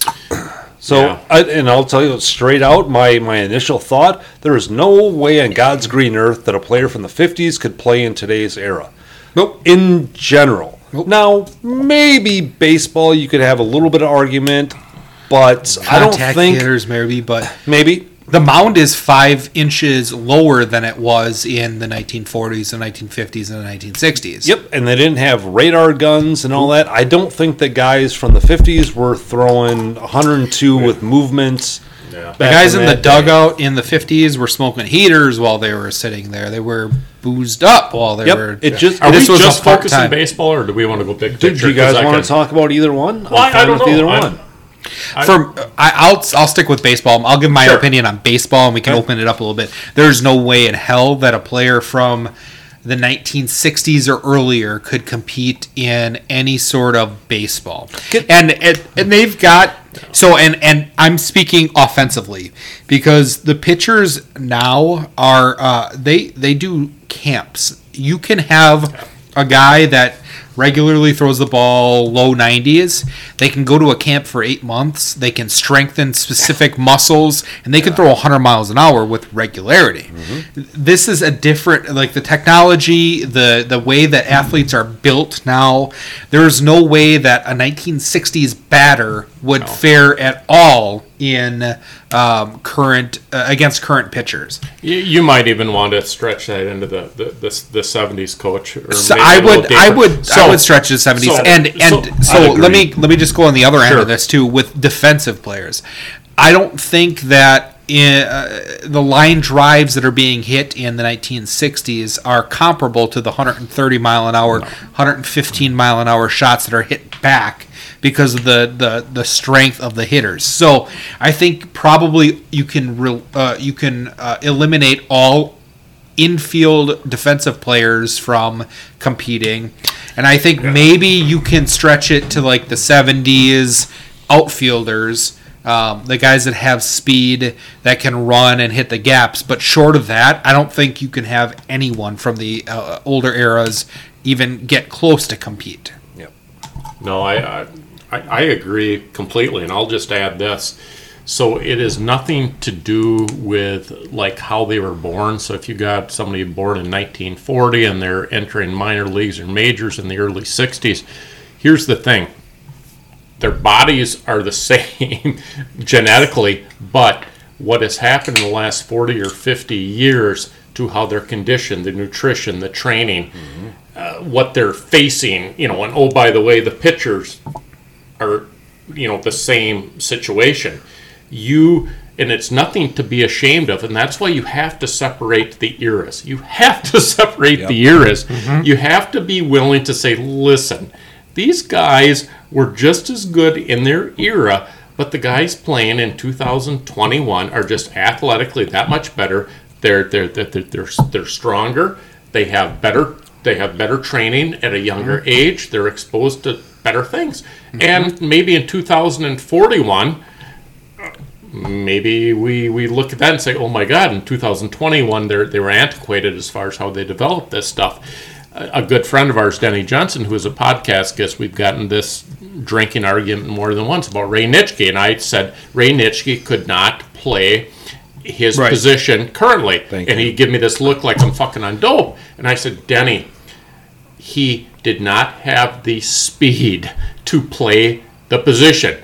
Oh yes, he was a maniac. He owned that field.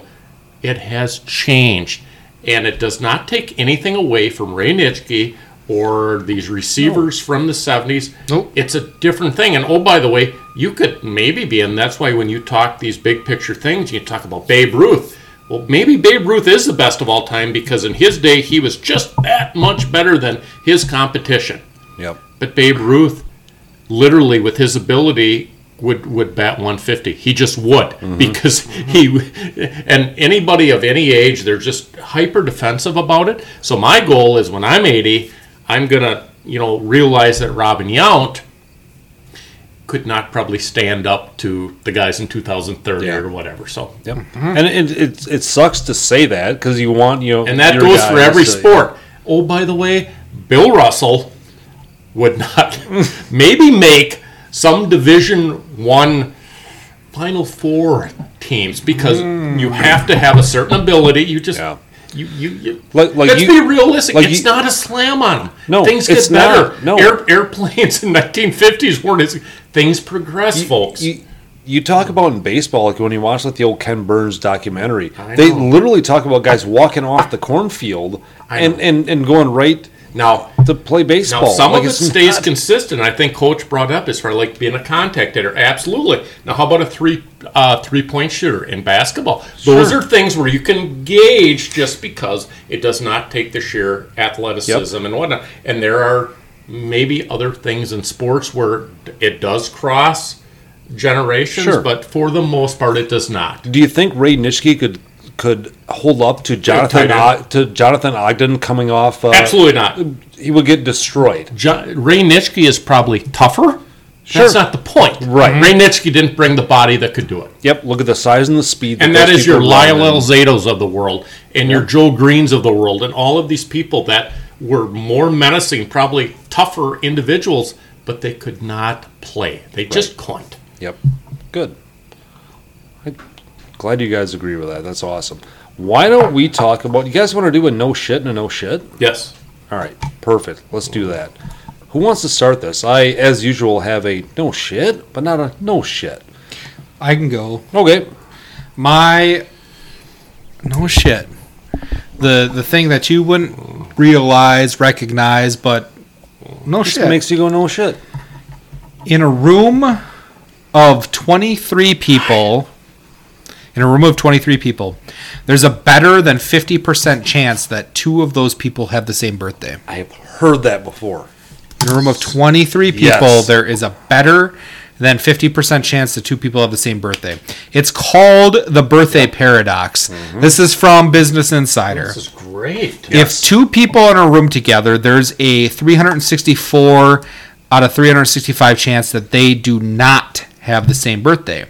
Again, assuming that we ignore leap years and assume that all birthdays are equally likely. And you're talking about month and day. Month not, and day, not, not like year. We both have the uh, second day of a month birthday. We're talking about... Uh, March twenty-second. March twenty-second yep. of a given year. Yep. So your birthday could be nineteen sixty-two and mine could be nineteen sixty-eight. Right. That but it's yeah. March twenty-second. Mm-hmm. So um, wow. since there are three hundred sixty-four days that are different from the first person's birthday, that they can be the second person's birthday. So let's say that there are three people in a room, then the probability that they all have different birthdays, and I'm going mathematical here, okay. three hundred sixty-four divided by three hundred sixty-five times three hundred sixty-three out of three hundred sixty-five, and so on and so on. Uh, once we know the first person's birthday, there are three hundred sixty-four choices of a different birthday for the second person, which then leaves three hundred sixty-three choices for the third person, and so on and so on. Continuing in this fashion, once you hit twenty-three people, the probability that all twenty-three people have different birthdays drops below fifty percent. And so the probability of at least two having the same birthday is better than even. That is a great way to win a drink in a bar. Absolutely. With about thirty people. And you say, Think I, about, and that's what came, came to my mind, Josh, is this is an easily testable thing. Absolutely yes. it is. Yeah. Oh, yeah. Yep. one hundred percent. Let's yeah. grab twenty-three random people, and it is better than fifty percent that two of those people have the same birthday. I recommend we don't go door-to-door right now. Maybe no, not so much right now. Because that would generate problems. Yeah. yeah. Good. Nice one. I've heard that before. I heard that in college. That's good. Mm-hmm. Good pull. Travis, you got to know shit. I'm a history nerd, and Ooh. just last night I uh, I had to scratch my previous... Uh, No shit, because I heard this. I'm watching a documentary on the Blitzkrieg. Ooh. The Blitzkrieg isn't just one event, but it was, mm-hmm. of course, Nazi Germany war machine. So when they, when Nazi Germany invaded Poland in nineteen thirty-nine, I'm guessing you are going to be as shocked as I was. They they invaded with one point two million soldiers. four hundred thousand of those soldiers were on horseback. Everything the, the went... The Germans were? Yeah, exactly.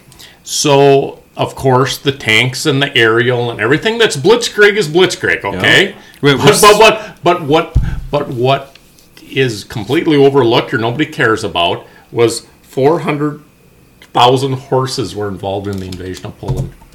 That shocked me. That's a no shit. No shit.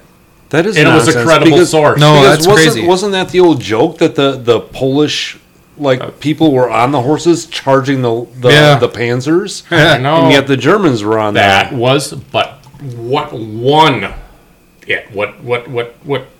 Listen, the Blitzkrieg won with the mechanical whatever. Yeah, of course. But they followed up with. So nobody's saying the Germans on horseback yeah. won. The no shit is just that they They even had them. In. Yes. So... That's I crazy. thought it, I thought it was pretty interesting. Yeah. That's great. Um, all right, so let's say you're standing in Africa, and you were able to fly as the crow flies to America. You're going to take the shortest route to America. Do you know what state you'll end up in if you take the shortest route from Africa to America? Alaska. No. You'll end up in Maine. Maine is the, is the closest. Rotation of, yeah. Not even the rotation. Africa's just the way the continents are yeah. set up. The closest point between Africa and America is Maine. It's Morocco on the northwest coast of Africa to Maine. You sure that's shorter than going from the farthest east part of Africa to the farthest west one hundred percent part of Alaska? Yes, one hundred percent. The Aleutian Islands? That's you know like... where Africa is, right? You have to cross Asia. All right, I'm just making sure. You have to cross the Atlantic Ocean, so... Yeah, just... just anyway. Okay. Yeah. You know where Africa is, right? That, That's that hey, big... It's we that just big, made the episode. Yeah. It's that big It's That's that it. big thing right next to India, right? Are we good with that? Yeah. You, you know, know where, where Africa, Africa is, That's right? the name That's of it. The name you of it. know where Africa um, is, if, right? Yeah, I... Sure. You see Close some of these... Well, well, I'll talk about that in another episode, uh, but yeah. anyway. Um, hold on. I got to take a quick little break, and then we will be right back. All right, we are back again, and I think we're going to go right into our dumb and arrogant athlete quotes. I didn't know there's any of those. They all seem pretty put together. All the athletes, everything that they say makes sense, the and gift, it's very orderly. And The gift that keeps on giving. Don't was... you have to be smart to be an athlete? Uh, huh. Yes. Right. Let's go to uh, dumb athlete quotes. Can I start? Yeah, please. Terrell Owens. Oh. Well, yeah, well, that's just kidding. I'm, I'm ground swatting the shit out of this yeah. one. Don't say I don't get along with my teammates. I just don't get along with some of the guys on my team. Nice. Well, that's... All right. Yep. Yeah. Um, you guys remember Rashard Mendenhall? Oh, God. Running yeah. back yeah. from Illinois and then went to the Steelers. Yeah. Was he a Giant at some point? Uh, he, he, maybe he, maybe, maybe he was. His career. He didn't hang around very long in the N F L. Uh, he had some interesting tweets about nine eleven and Osama bin Laden in particular. Oh, yeah. Okay. Oh, God. He said uh, when, when Osama bin Laden was killed, people were celebrating and sure, were very yeah. happy as well. They should be. Mister Mendenhall tweeted, "What kind of person celebrates death? It's amazing how people can hate a man they have never even heard speak. We've only heard one side." Wow. Yeah, where do you go with that? Uh, yeah. That's a lot to take in, like there, Rashard. There's a couple people you can just lump into always evil. It's bin Laden, it's Hitler, it's... Yeah, they're, they're, they're a default category. I'd, yeah. But no, when you take to Twitter to defend them... Okay. Mm, yeah. I didn't know about that one. Yeah. Good. Neither did I till this. Travis, right. What do you got? Uh, Yogi Berra, who's good for like a trillion of them. Yes. He was... Uh, He was talking about how his wife asked him where he wanted to be buried, and he supposedly told her, "Surprise me." Oh, love me some Yogi Berra. Good for him. Uh, arrogant. Arrogant athlete quote. What do you got? Ronda Rousey. Well, well, hold on. This is the Zlatan Ibrahimovic. Oh, yeah, yes. Arrogant yes. athlete quote. Yes. Yeah. What do you Ron, got, Ronda Rousey. Some people like to call me arrogant or cocky, but I just think, how dare you assume I should think less of myself? Saw that one today. Yep. Had her on the list. Yeah. Yep. Oh, good. Nice. Yeah, this is one that can keep going forever because you... Um, yes. Yeah. You know, and, and within this category, the arrogant athlete quotes, I think we talked about before, some of them are clearly a little bit, uh, you know, okay, I know I'm over the top, I'm, but, yeah. but but then you separate the, oh my God, this person believes this, they are not joking. Yeah. I think I have one here, actually. Do you want me to go with it? Oh, go with it. It's Roger Clemens. No. Named it out. I, I named a dog after Roger Clemens. True story. I was a right-handed pitcher. I was a failed uh, D three uh, right-hander, and Roger Clemens was like God to sure. me and probably other pitchers, but he was, a, and probably is a, still to this day, a bad human being. So, mm-hmm. his cockiest quote is rated by whoever the fuck rated this, "My only day off is the day I pitch." What? Meaning he works so hard when he's that not? That pitching against take it whatever way you want. There, there's so no hits, so yeah, for yeah. There's no explanation to it, but I suppose you can take it two main ways. And that number one, it's like I work so fucking hard. You know, when I actually pitch, it's uh, you know, it, it's it's a relief for me. Or Um, I am so goddamn good, the people that I face just can't keep up with me, or maybe others. He just, that's uh, Roger. And isn't that's it Roger. ironic what, that... Not a good not a good dude. It's the, just not. Yeah, the other days that he wasn't pitching, he was jamming needles into his arm. and Yeah, that that's a story. I mean, here's Roger Clemens. He did not have any teammates, any fellow major leaguers take up for him. Nope. Roger mm-hmm. was kind of the guy that no one could ever deny his talent, pre-steroids. Roger Clemens would be, I think, in anybody's short list pre-steroids of the best right-handers of all time. Um, I hope. You don't know. That's the problem with steroids, right? You don't know. Yep. You don't know when it started. Yeah, so maybe I'll, I'll backtrack what I just said, which is but probably remember, not a classy you guys move, remember, but. like, he...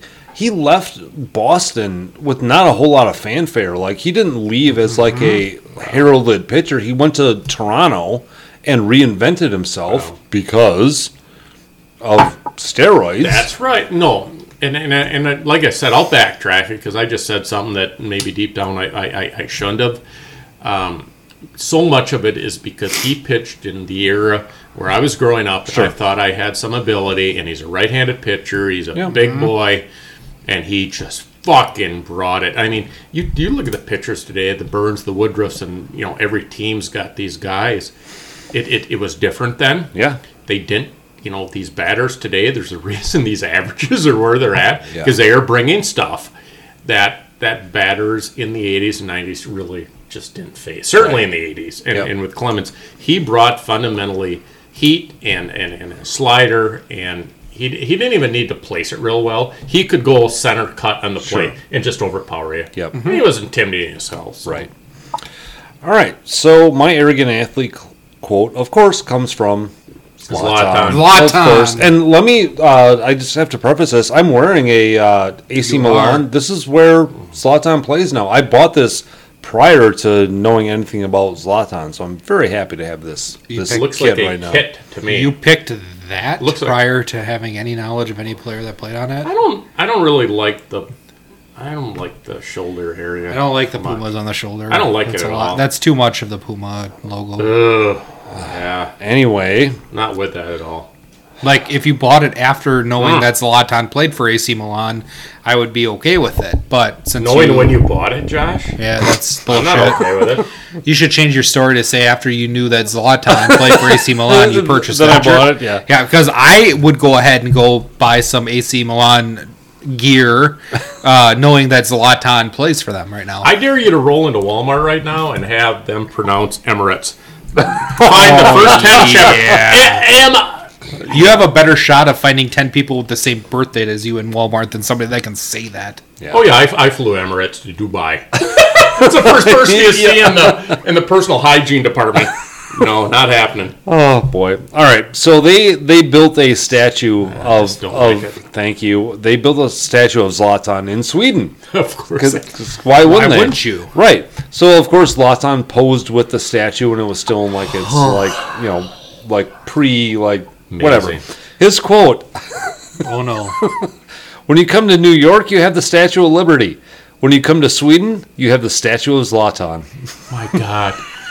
It just I the more I, I'll that tell you, you what the more I, I like him. him yeah the more you speak of him the more I I love I that just, guy I I'm really love myself some Zlatan I, now I and he's just the exact of what I typically like but right. he's just so Zlatan-ish. A C Milan might become my second favorite European soccer team yeah. And and of course the statue now is him without a shirt on for no reason is. whatsoever. They didn't, they didn't put like a like the, the top a jersey volleyball scene. Yeah, they huh? throw a fig leaf on his dick or something. Yeah, right. His his wiener. His wiener. Sorry, we need to. Sorry to give. Yeah, yeah, yeah. Oh, yeah. Cool. Wiener. All right, there's our quotes. You guys want to do a Brewstivus? Brewstivus. I got one. I Please, uh, Justin, do you want to talk about what a Brewstivus is? Brewstivus. So if you've if you've seen Seinfeld or a fan of Seinfeld, you know that there's an episode in which they speak of the holiday Festivus. Mm-hmm. It's the Festivus for the rest of us around the uh, uh, Christmas time period, um, taking out the Hallmark area or the Hallmark influence of mm-hmm. of Christmas. And in Brewstivus, uh, they have an airing of grievances. It's one of the main traditions of, and, and of feats of Festivus, strength. feats of strength. But airing of grievances the, is, it's is the, the Festivus poll. It's the yeah. So airing of grievances. Um, we've sort of altered this slightly to include sports. Yep. What is our Brewstivus? What is our airing of grievances as it comes yeah. to sports? All right. Do you? Who wants to start it? I can start. My Brewstivus is fairly simple. It's nothing that's ever going to get changed, but it pisses me off every time it happens. West Coast baseball games in the middle of the week. When I have to stay up oh. until nine o'clock to watch the start of a game, and I am... It's not the I first am, time he, he's brought up T V shows. Yeah, I am at midnight. It's a battle. I'm into midnight or beyond oh. for the end of the game, and I got to get up for work the next morning. I am not a fan of West Coast baseball games. Fuck the West Coast. Really? Can't, I can't uh, stay up that late anymore. No, no. When I was twenty-one, yeah, I could go ahead all the time. You know what? I'm going to stay up really late tonight, and it's gonna. I'm going to see eleven o'clock on the on the on the uh, the clock, and it's going to hurt me until noon tomorrow.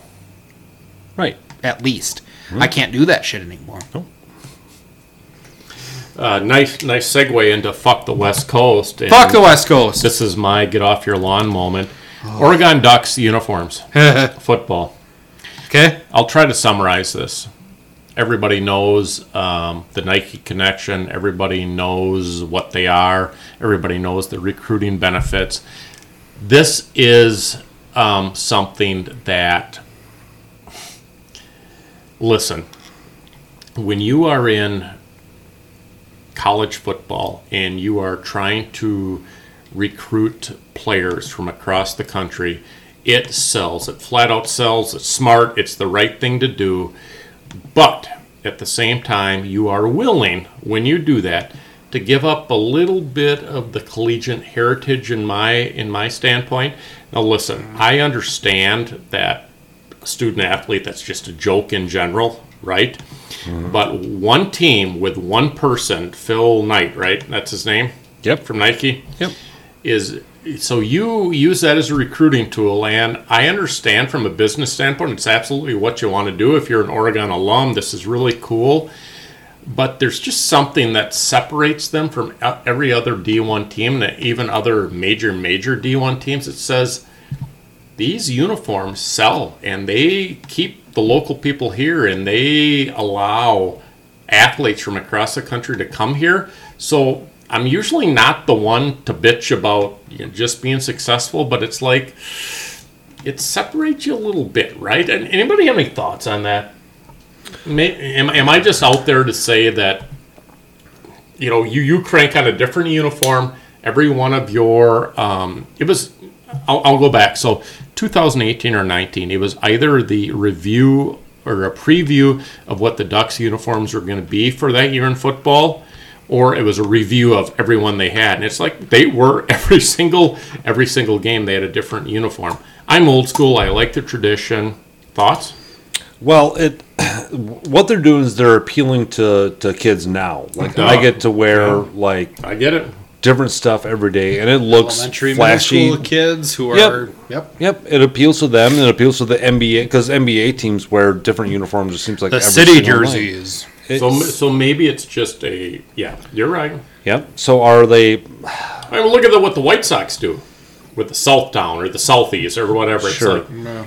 I, I'll throw up the right. get it's, off my lawn it's, for it's, all of that. It's a little cheap, because when you look at a team like Penn State, who just keeps their shit well, on the straight and narrow. Most and, of the big ones do. Penn State is just plain and everybody knows it. But you look at your Clemsons, your Alabamas, your U S C, almost every major program doesn't tweak it much. And now you have one team that went from a mid-Pac ten or whatever they are now. And they and, and they were they were smart about it, right? But other teams could look at and say, "Well, I guess we could do it too, but we really don't want to or can't." Or well, I don't, but I don't like but it. You have teams like Baylor who have sort of gotten in that same kind of thing. In the They're game. Not the only ones. Yeah. Louisville with their helmets yeah. and stuff like that. But your rich, deep programs don't touch it. So Oregon, have they been just that much more su- successful? Because of Nike, of course they have. Of course they have. Well, and they also like. like Oregon's like football facilities are better than most N F L facilities. Like, so it isn't just the uniform. So I it's and, not. And I say that a little bit ignorant, because it's like that's not just what draw the kids there. It is other stuff. Okay. It is other stuff. Yeah, it is other stuff. Yep, but that helps. Just it absolutely does. Keep fucking every week a different one. That's, right, that's a stretch. Yeah. So my Brucevus, and I, I think about this every time the N F L season rolls around.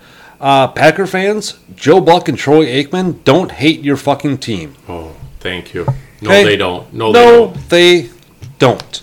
Joe Buck doesn't hate the Packers. Troy Aikman doesn't hate the Packers. And oh, by the way, and they never did, and it's not like they did and they got fixed, and it's like the network says fix it. They never hated the Packers. I don't fucking get it. No, and you can not like announcers for whatever reason. If you don't like the way they sound, fine. I get that. That's fine. But don't sit there and rant about how Troy Aikman never says anything good about the Packers because he had such a rivalry with them. By the way, Troy Aikman did not have a rivalry with the Packers because he beat their ass constantly. Just so that's just, no. That's ignorant talk that makes Packer fans look stupid. Completely ignorant, and it's that, that, yes, exactly right. So, Justin, do you have a thought on that? Because you seem to have a face. No, I agree. Oh, good. Excellent. Deep, deep growth. That's what she said. Do you guys have an anti-Brucepist? Something that makes you feel good Let about sports? Let me just go right sports? into what I was saying. I am a uniform guy. I know it doesn't mean anything to, you know, the on the field. I love not just the tradition, but when you go back, and I mean, I'm talking go back to uniforms that were actually worn. Mm-hmm. I love that stuff. And when you talk about, it's not easy to find, and I just named them, with with the exception of these schools, the Baylors, the Oregons, the Louisvilles, the, yeah. you know, the, the, the, the, the oh, come on. Even T- Notre Dame has fallen into that. that T- TCU, that, the yeah. whatever. I love their tradition. Mm-hmm. So you like the old school uniforms? Well, I really do. I mean, even, even the... Yeah. Even Stanford. The, Stanford has, like, never changed their uniforms oh, right. ever. Yep. Well, and, and and listen. I woke up. Yeah. Yeah, and listen. I mean, the Yankees are like the... You got to give them a ton of credit. They just haven't fucking changed. Right. And the Red Sox, fundamentally. But even they will add the, you know, the red jersey, the blue, the whatever. Sure. But money, money plays, and I... get that and they well, should it's, to some degree, when, when you're not a um, you can do it in one way when you're not a legendary brand like the Yankees or Ohio State or Penn State you, you've got to do something to kind of now where the Tampa Bay Rays you're talking of because we're the Ohio State fan base and the Michigan fan base and some of these other schools their their alum would not tolerate it. Well, Oregon football alum in the nineties they didn't give two fucks less they had right. to find ten fans. Yeah. It's different, right? Absolutely. Because you're not going right. to all of a sudden come into Ohio State and say, we've got twelve jerseys. Yeah. It's not happening. Not going to happen. And good. And good for them. Yep. Uh, my anti-Brucepist that makes me just feel good, and I, uh, I'm sorry, guys, but I love seeing when Green Bay fans cannibalize their quarterbacks. It happened with Green Bay oh, when yeah. they turned on Brett Favre. Made me feel great. I absolutely love seeing... all the memes that you've sent, Justin, is a huge Green Bay fan about Karen Rodgers. Karen Rodgers and how he looks like he now stole catalytic converters. The best I heard was a guy that called into called into Bill Michaels. Say, or actually it was it was a tight end, Ross Tucker. He said he looks like a yoga instructor on a beach. Yes, I'm like, oh God, does. You couldn't have said it better. You couldn't have said oh, it better. I've seen like seven different memes on the yoga instructor thing. It's right. fantastic. It makes me feel good because I, after suffering for so long, seeing like them worship Brett Favre and then worship Aaron Rodgers, even though he's a complete dickhead. Now, I will say that Favre was worshipped over and above Rodgers because Favre was Green Bay. Yes. He was a, from right. the deep south. Yep. He, you know, his dogs were eaten by alligators and shit. But Favre was Green Bay. Aaron never. Never mm-hmm. connected over and above his talent. He was a he, gal, just he was always that. I'm always he's, better he's, he's an arrogant you. dude, but God, he's so fucking good. Yep. And I was that. I'm only here because I, this I is where you draft Brett. Me. I mean, I love Brett Favre on the field and off the field. Sure. I loved Aaron Rodgers on the field only. I never, right. and, and, from day one, got you, with a guy. And uh-huh. you know what? You know what? There's a lot of things that Brett Favre has done in the last ten years yeah. that has made me... more compassionate toward him. The concussion stuff? There might not be anything that Aaron Rodgers can do that no. will make me like him off the field. And, and Aaron doesn't want any Wisconsin native to give two fucks less. No, he, no, he doesn't. No, he doesn't. And I, I respect the Packer fans, too, who, like, I fucking hate that guy, but I cheer for him because that's what you should do as, as your and player. I again, this is where... Aaron, Aaron could be my douche of the week every week forever. Yeah. Yeah. Right. And I've given up the, the N F L, but... I was I was on board early mm-hmm. with him. Just love him as a player, but this guy sucks as a and, human being. Yeah. And this and I is, did say it early. Yeah, you did. And this is where like, my growth has come. Mm-hmm. I I don't give two shits about professional athletes off the field unless they show that they are legitimate people off the field. Aaron Rodgers, I will mm. cheer for him all day long on the field. When it comes to the time period after three p.m. on a Central Standard Time on a noon game, I don't give two shits what he does. See, and, and that's perfect because people used to give me so much shit about Jay Cutler. Like, Right. He's my, smoking Jay Cutler. Right. He's my fucking quarterback. Like, right. I don't like you, Jay you Cutler. You didn't bind to Jay Cutler saying he's... Absolutely not. No. Well, no, he's it. awesome. No. We like, he's a fucking moron, and I don't like him, but... He's I'm, a football player for the team that I enjoy watching on the field. Perfect. Right, because I literally Perfect. got the, like, you how can you cheer it. for him when he's your quarterback? Well, because he's wearing my team's uniform. And, and just, the, the difference with Aaron Rodgers that made him a douche, in my mind, isn't just... you know, him as a person, but what he did to the organization over it. Right. What, what he God. did to let's my God, he he is I mean, listen, at the end of the day, this thirty-eight three, where the fuck, because I don't watch anymore.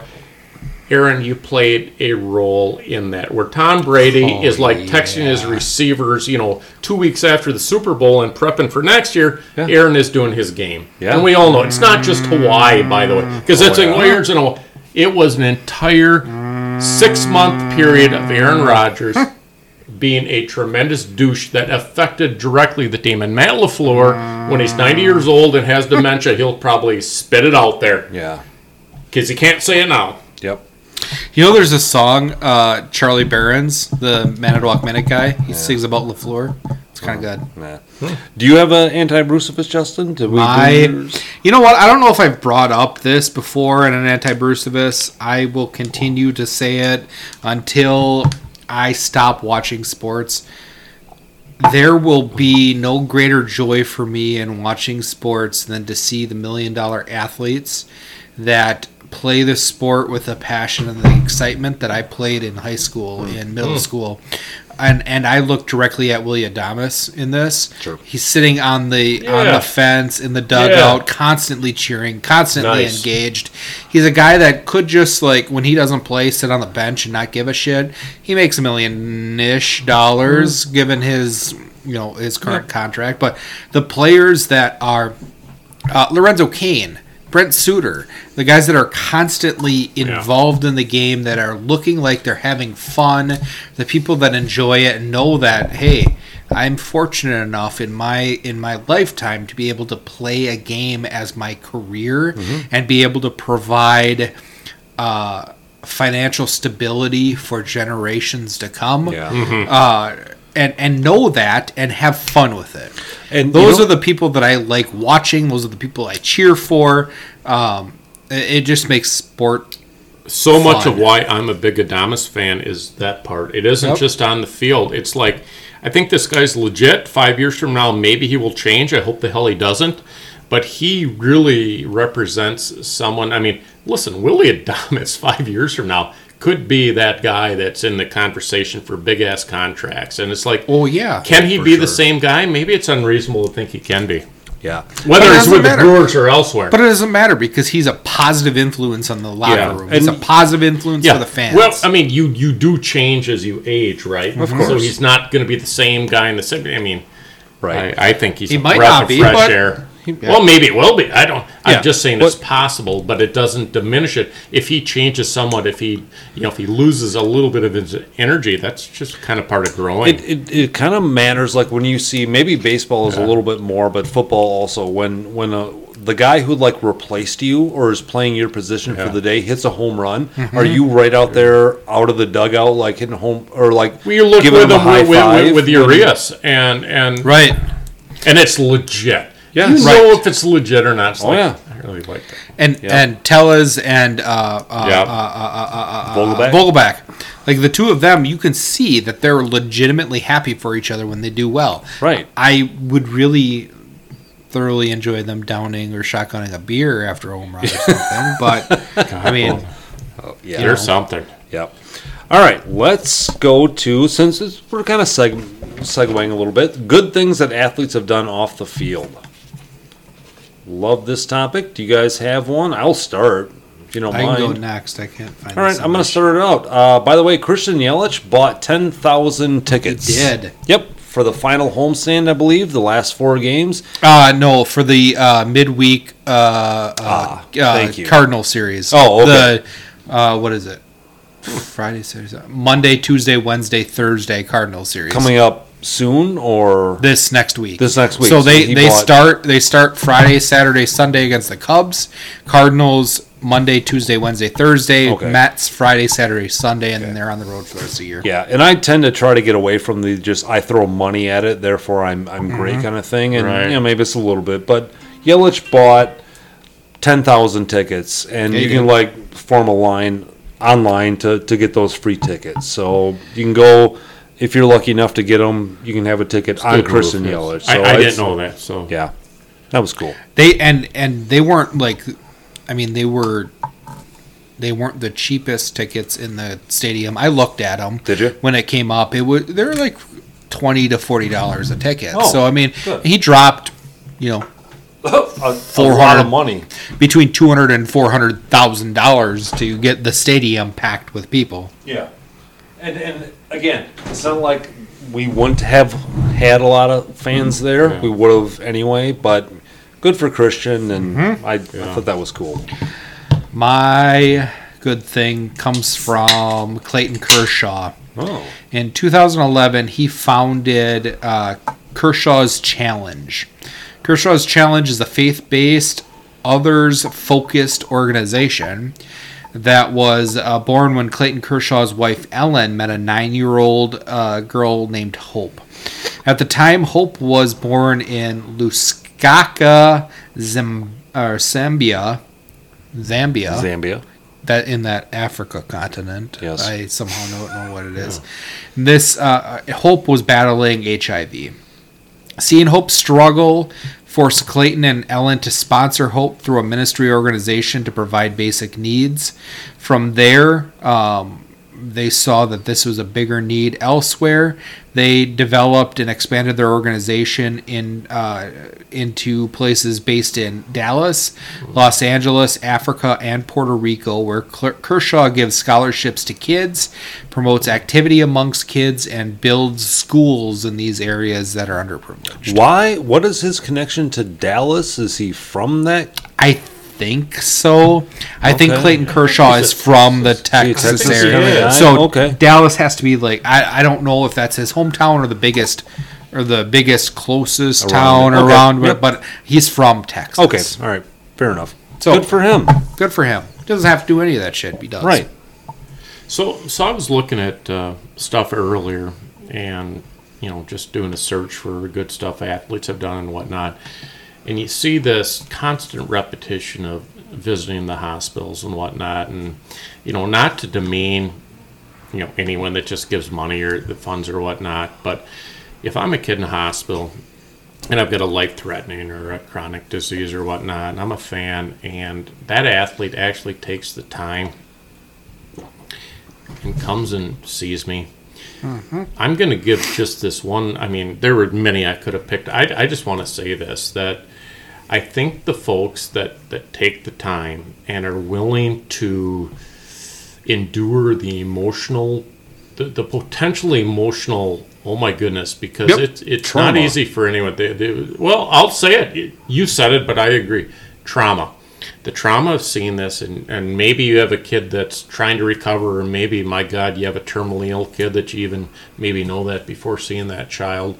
And to do that, I think, in my opinion, that's what maybe separates some athletes from, from others that, that write a check. Writing a check is important, mm-hmm. but, mm-hmm. oh, my God, this kid that might be dying to see that athlete. And I, I, I gotta believe that they are they get as much or more out of it than the kid does. Yeah. And um, there are people that do it, and I don't I don't fault any athlete that just says I just can't do it. Yeah. I mm-hmm. get it. Jesus, you know, everybody's wired different. You're emotional for whatever reason, but for those that do, for those that uh, that go into these hospitals and meet the parents, and and it's just.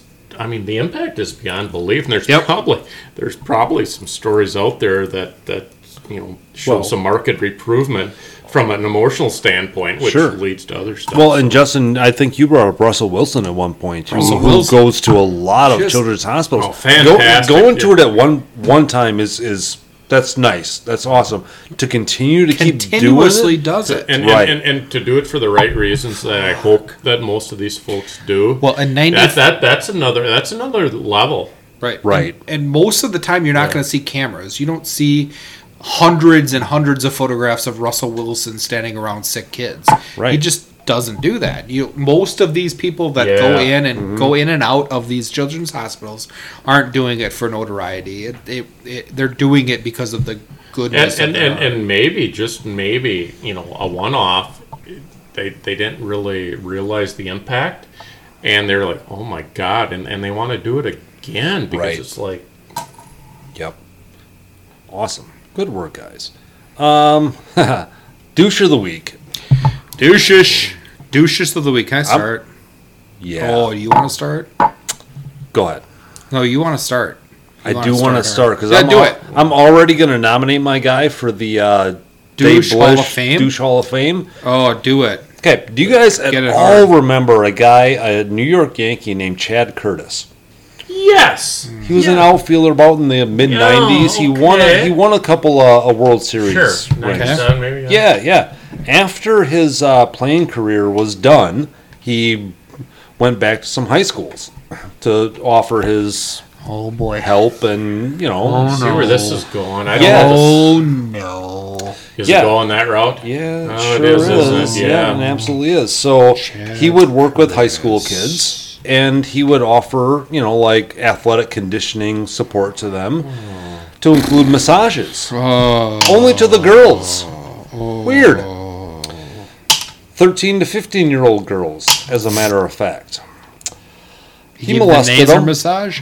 What? He gave the Nasser massage? He absolutely did. Oh, my goodness. Yep. He was convicted of those mm-hmm. sexual assaults on the thirteen to fifteen-year-old girls. Then, when he was sentenced, he went off on a one-hour tyrant. Yep, yep, his statement. Yep, in which he victim blamed, called them all liars, referred to himself as a man of God, and he's only was out to help them. Boy. He then went on to say how he would really like to write a book someday with one of the victims. Mm.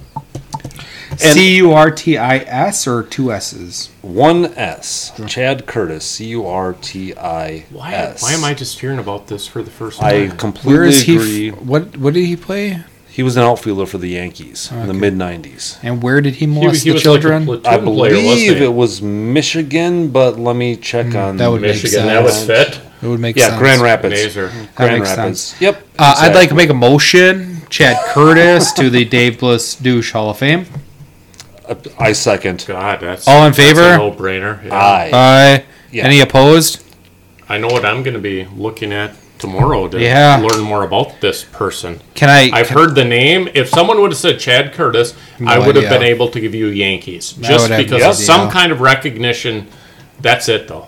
That's yep. your idea. He, and that's my age, yeah. He told the judge, I wake up every, every morning and ask, how can I be a positive influence in this little cell? I live off. my faith every day. That's After great. he'd been convicted. The, oh, with the, the jury of his peers. Yeah. The victim stood out and, and stood up and walked out during his... When was he? When was this trial? When was this? This was back in...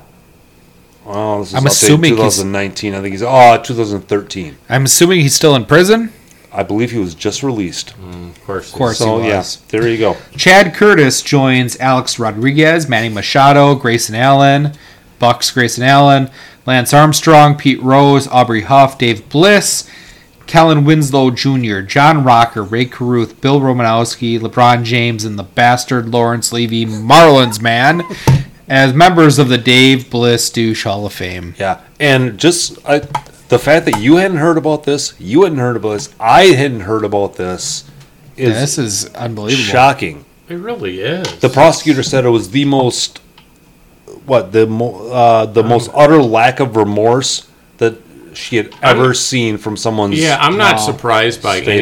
anyone doing this. Oh, I'm, I'm just sorry. surprised that we're just hearing about. That was the most selfish, self-serving, yeah. victim-blaming statement I've ever heard in my and career he's in as a out prosecutor. Of prison already. He's out now. And you saw you saw the Nasser, um, you know, his. Yes. I mean, you saw the judge. Yeah. Yep. Anyway, sorry, that's a big downer, but wow, fuck Chad yeah, Curtis is. and yeah. Suddenly, all the rest of our douches of the week doesn't matter. I'm I'm gonna go with my douche of the week. What do you got? My douche of the week is Urban Meyer.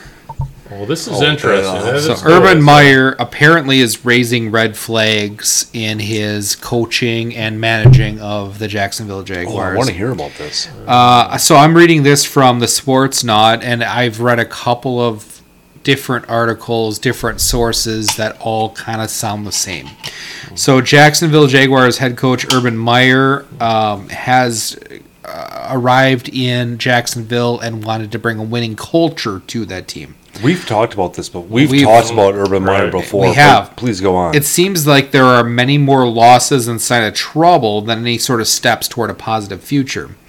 Uh, the Jaguars have repeatedly, or um, uh, hold on, things have gotten off to a rough start.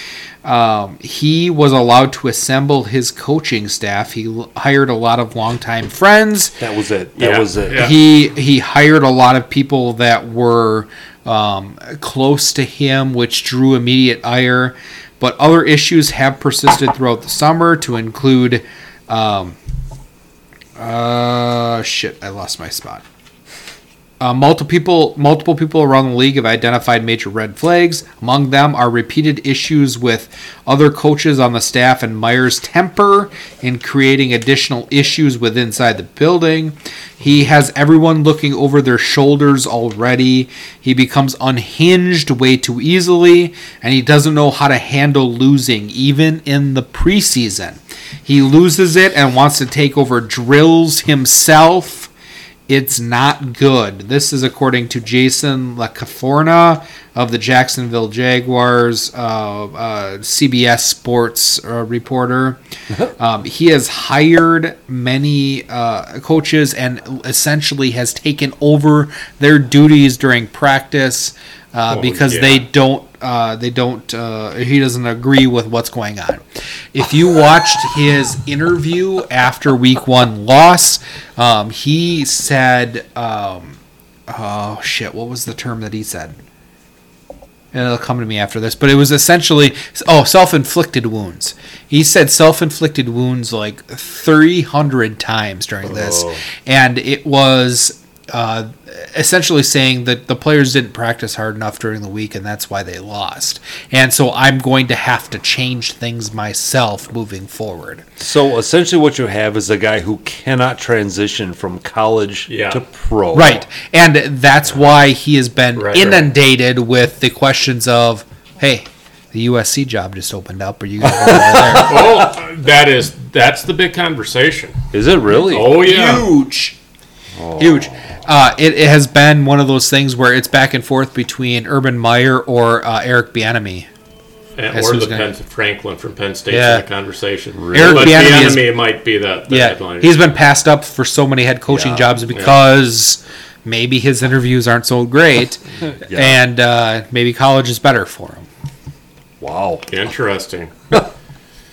Travis, you got a douche of the week. Well, I've got a pass because it's Ryan Braun, and I didn't know how uh, we were going to get it. Um, yeah, so just pretty much everything I've said about there. about Ryan. Um, he's not a recent douche, but um, what douche he did, I, you don't get that back. Ryan Braun, okay. Douche. Yeah, no, all right, move right. on. What's next? Oh, uh, what do we got? That's what she said. That's what oh. she said. So uh, this will be... Um, things that we hear or sports terms, something that make us just want to jump up and say, that's what she said. Which is a la Michael Scott from The Office. Exactly. I'll start. Okay. This is a really impressive staff from top to bottom. Oh, God. Yeah. Oh, man. That's what she said. That's really good, yeah. Justin. Mine came uh, during... uh, mine was spoken in an actual broadcast of a baseball game. And when speaking uh, about Brandon Belt, uh, he was batting against Devin Williams. Huh. Speaking of Brandon Belt's uh, propensity to hit balls within a strike zone. He does like soft down in the zone. Oh. Nice. Boy, that was... Don't we all? That's what she said. That was very subtle, actually. It was very subtle. Yeah. It wasn't like in your uh, in your face.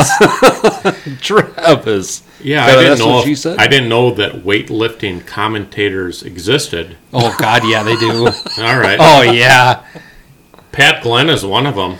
Okay. And this is a verified quote at some kind of competition somewhere. It's a female weightlifting competition. Oh, no. This is Grigorievaya from Bulgaria. I saw her snatch this morning, and it was amazing. Thank you, Lord Jesus, baby Jesus. Verified in other sources. Whatever you can do, thank you. I saw, I saw her. Saw I saw her snatch this morning. It was amazing. It was amazing. What wasn't one of our euphemisms that today? Was mine, snatch. snatch. Yeah. It was mine. That's vagina. Oh, that's so good. Hoo-ha. Cooter. Cooter. Oh God. All right. Funny death story. We're getting to the end of it, guys. Ooh. Funny death story. Funny death story. I'm gonna start out on this. Okay, I'll go with All second. Right. So there's a bar. No, I'm gonna go third. I Third? feel confident mine. All right, fine. There's a bar uh, called Burkhart's Marina down in Orange, Texas. No, I don't believe it. Whatever, yeah. It's on a, you know, a little bayou swamp kind of thing, and they saw a alligator down there, so they very responsibly put up a sign that said no swimming. Uh, the people promptly ignored it because that's what Texans do. So there was a, a gentleman named Tommy Woodward. Oh, Tommy. When you, Tommy. Tommy is... Yeah. Yeah, it's not yeah. Tom or Thomas. It's yeah. Tommy. He was drinking one night, and he, he decided he wanted to go for a swim. He pulled off his shirt. Sure he did. Of course he did. And the bartender said, whoa, whoa, whoa, whoa. There's alligators in there.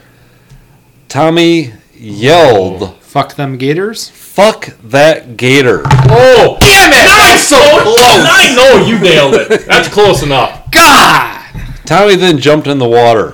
Huh? Where Two was this again? In Orange, Florida. Oh, God, Florida. Two hours later, Tommy's body was found yes, with the left was. arm missing from the elbow down. Oh, that's fantastic. Oh, Tommy. Oh, fuck Tommy. that gator! Fuck that gator! Oh, that's good shit, right there. That deserves yep. a rattlesnake. It's diluted tequila lime liqueur. Oh yeah. yeah. Well, Tommy would oh, approve. Maybe not. Travis, what do you got? Funny death story? Guess what state this is from? Florida. Mississippi or Florida? That's Florida. Doesn't it's have Florida. a city. It just has two thousand six Florida. Florida. yeah, yeah, yeah. Jason and Sarah. That's all we have. Both okay. twenty-one. They were, God, this is awful.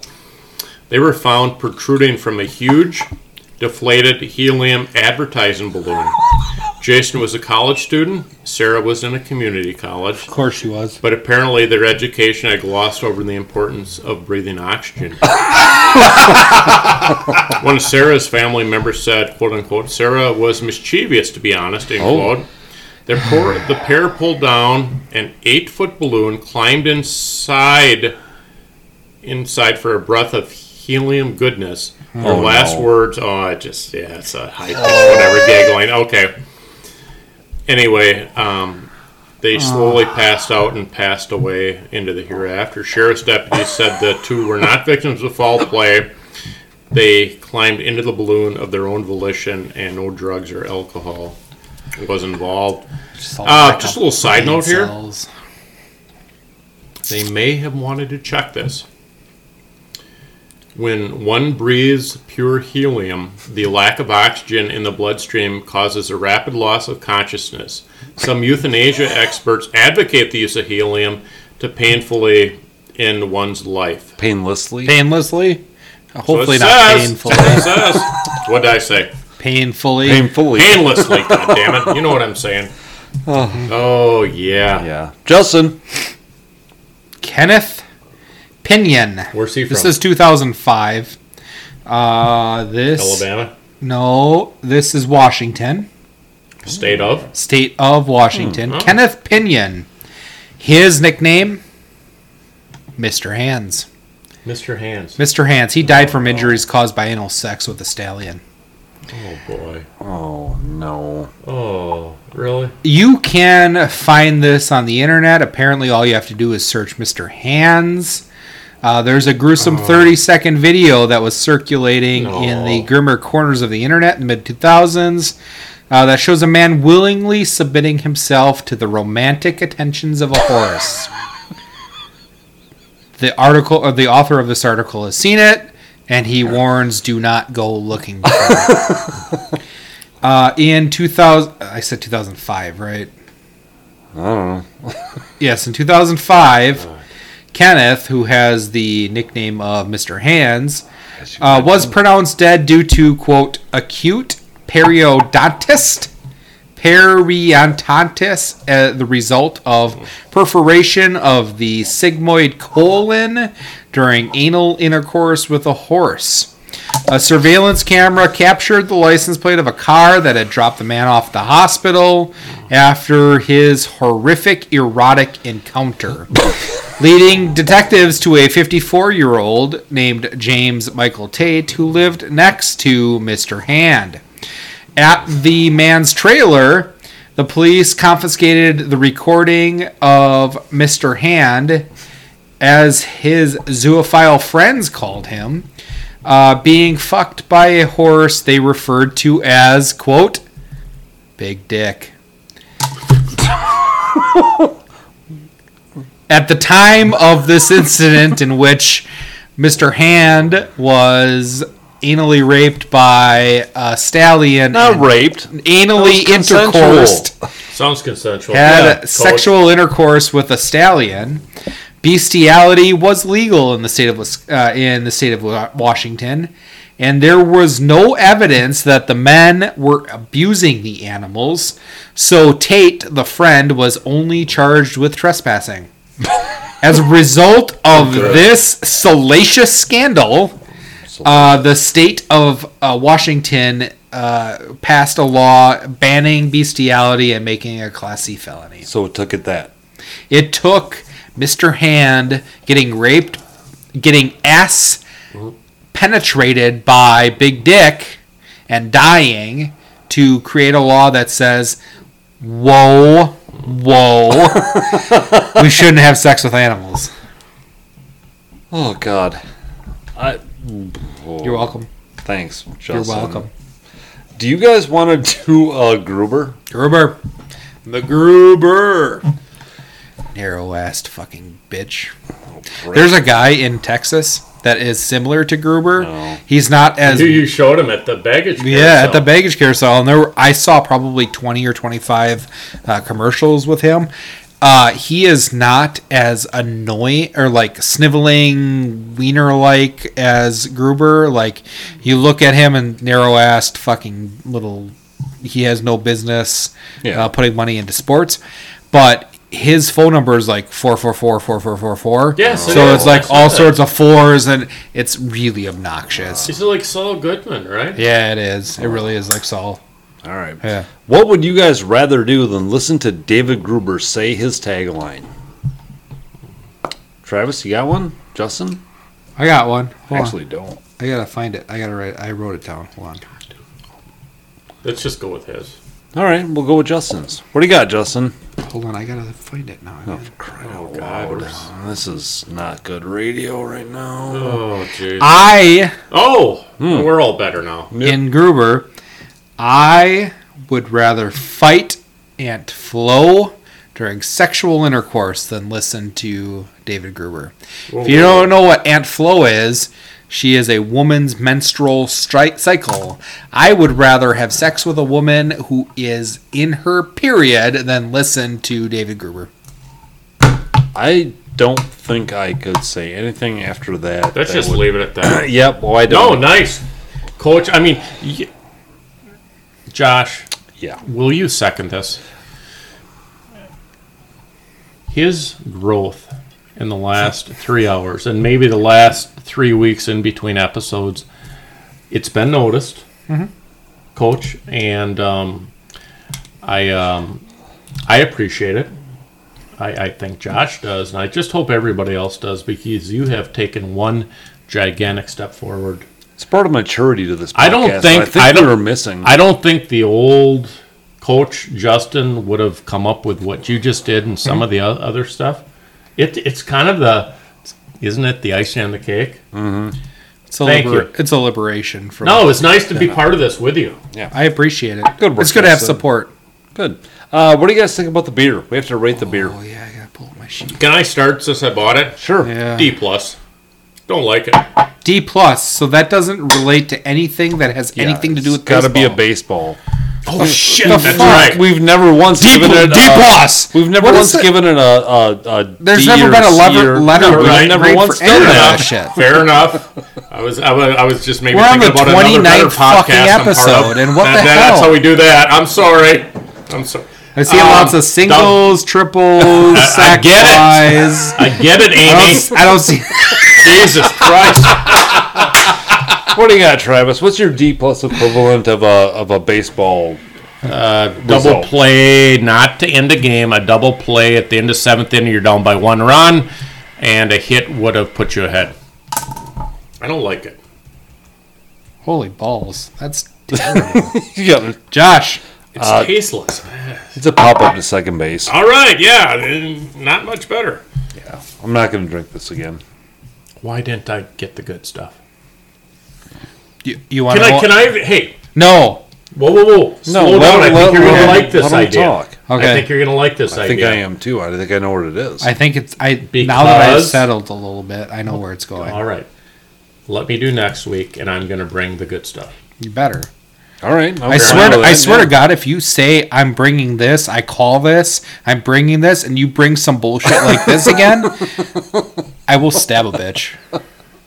I'll stab a bitch. Well, I don't want you. You know what he did? He said I'm bringing a, a, a ringer, and he brought a utility infielder. He said... I'm falling on the sword. I, I fucked up. I mean, what fall. do you want to do? Just rub my nose in it? I, I'm gonna make it, I'm going to try to make it right. The sword needs to go in your anus. You need to get Fair fucked enough. by Big Dick. I, yeah. Sure. Justin, what's your rating on this beer? Mine's a strikeout that the catcher doesn't catch, but he has to throw it down to first Boy, that's... Oh. Is, is that worse than that? Yeah. God damn it. So for the barrel or the One Barrel Brewing Company... uh It's uh, yeah. it's kind of unanimous here, folks. Yeah. So Sorry, guys. we You're... did a One Barrel Brewing before, and it was a first and third double play with a run scored, God, infield hit, and Whoa. a walk. Oh, we haven't liked their stuff. We haven't liked One Barrel Brewing very much. But we haven't had one of their I P As. It was a pale either. ale and a Wisconsin lager. We so need to. I feel. I feel they like make I P As. They do. I'll tell you what. Most lagers are better than this. It wasn't dog shit. It wasn't you know, but it wasn't. It was just one step up from. Yeah. Dog shit. All right. Uh, anything else to add? Would, hold on. Would you rather drink this or Miller Lite? This, for sure. Yes, okay. one hundred percent. Just Mil- that, that's Mil- like... Miller Lite shouldn't even be allowed in our state. Yeah. All right. Very good. Yeah, that's Put right. Bush Light. No. Good name. ah, all right. Anything else, guys? Um, no. All right. Fine. All right. Have a good night. Thanks hey, for you know what? What? I haven't mentioned that I had sex with your mom yet. You want to say it now? I had sex with your mom. Thank you. They're cute at that age, aren't they? Have a good night, guys.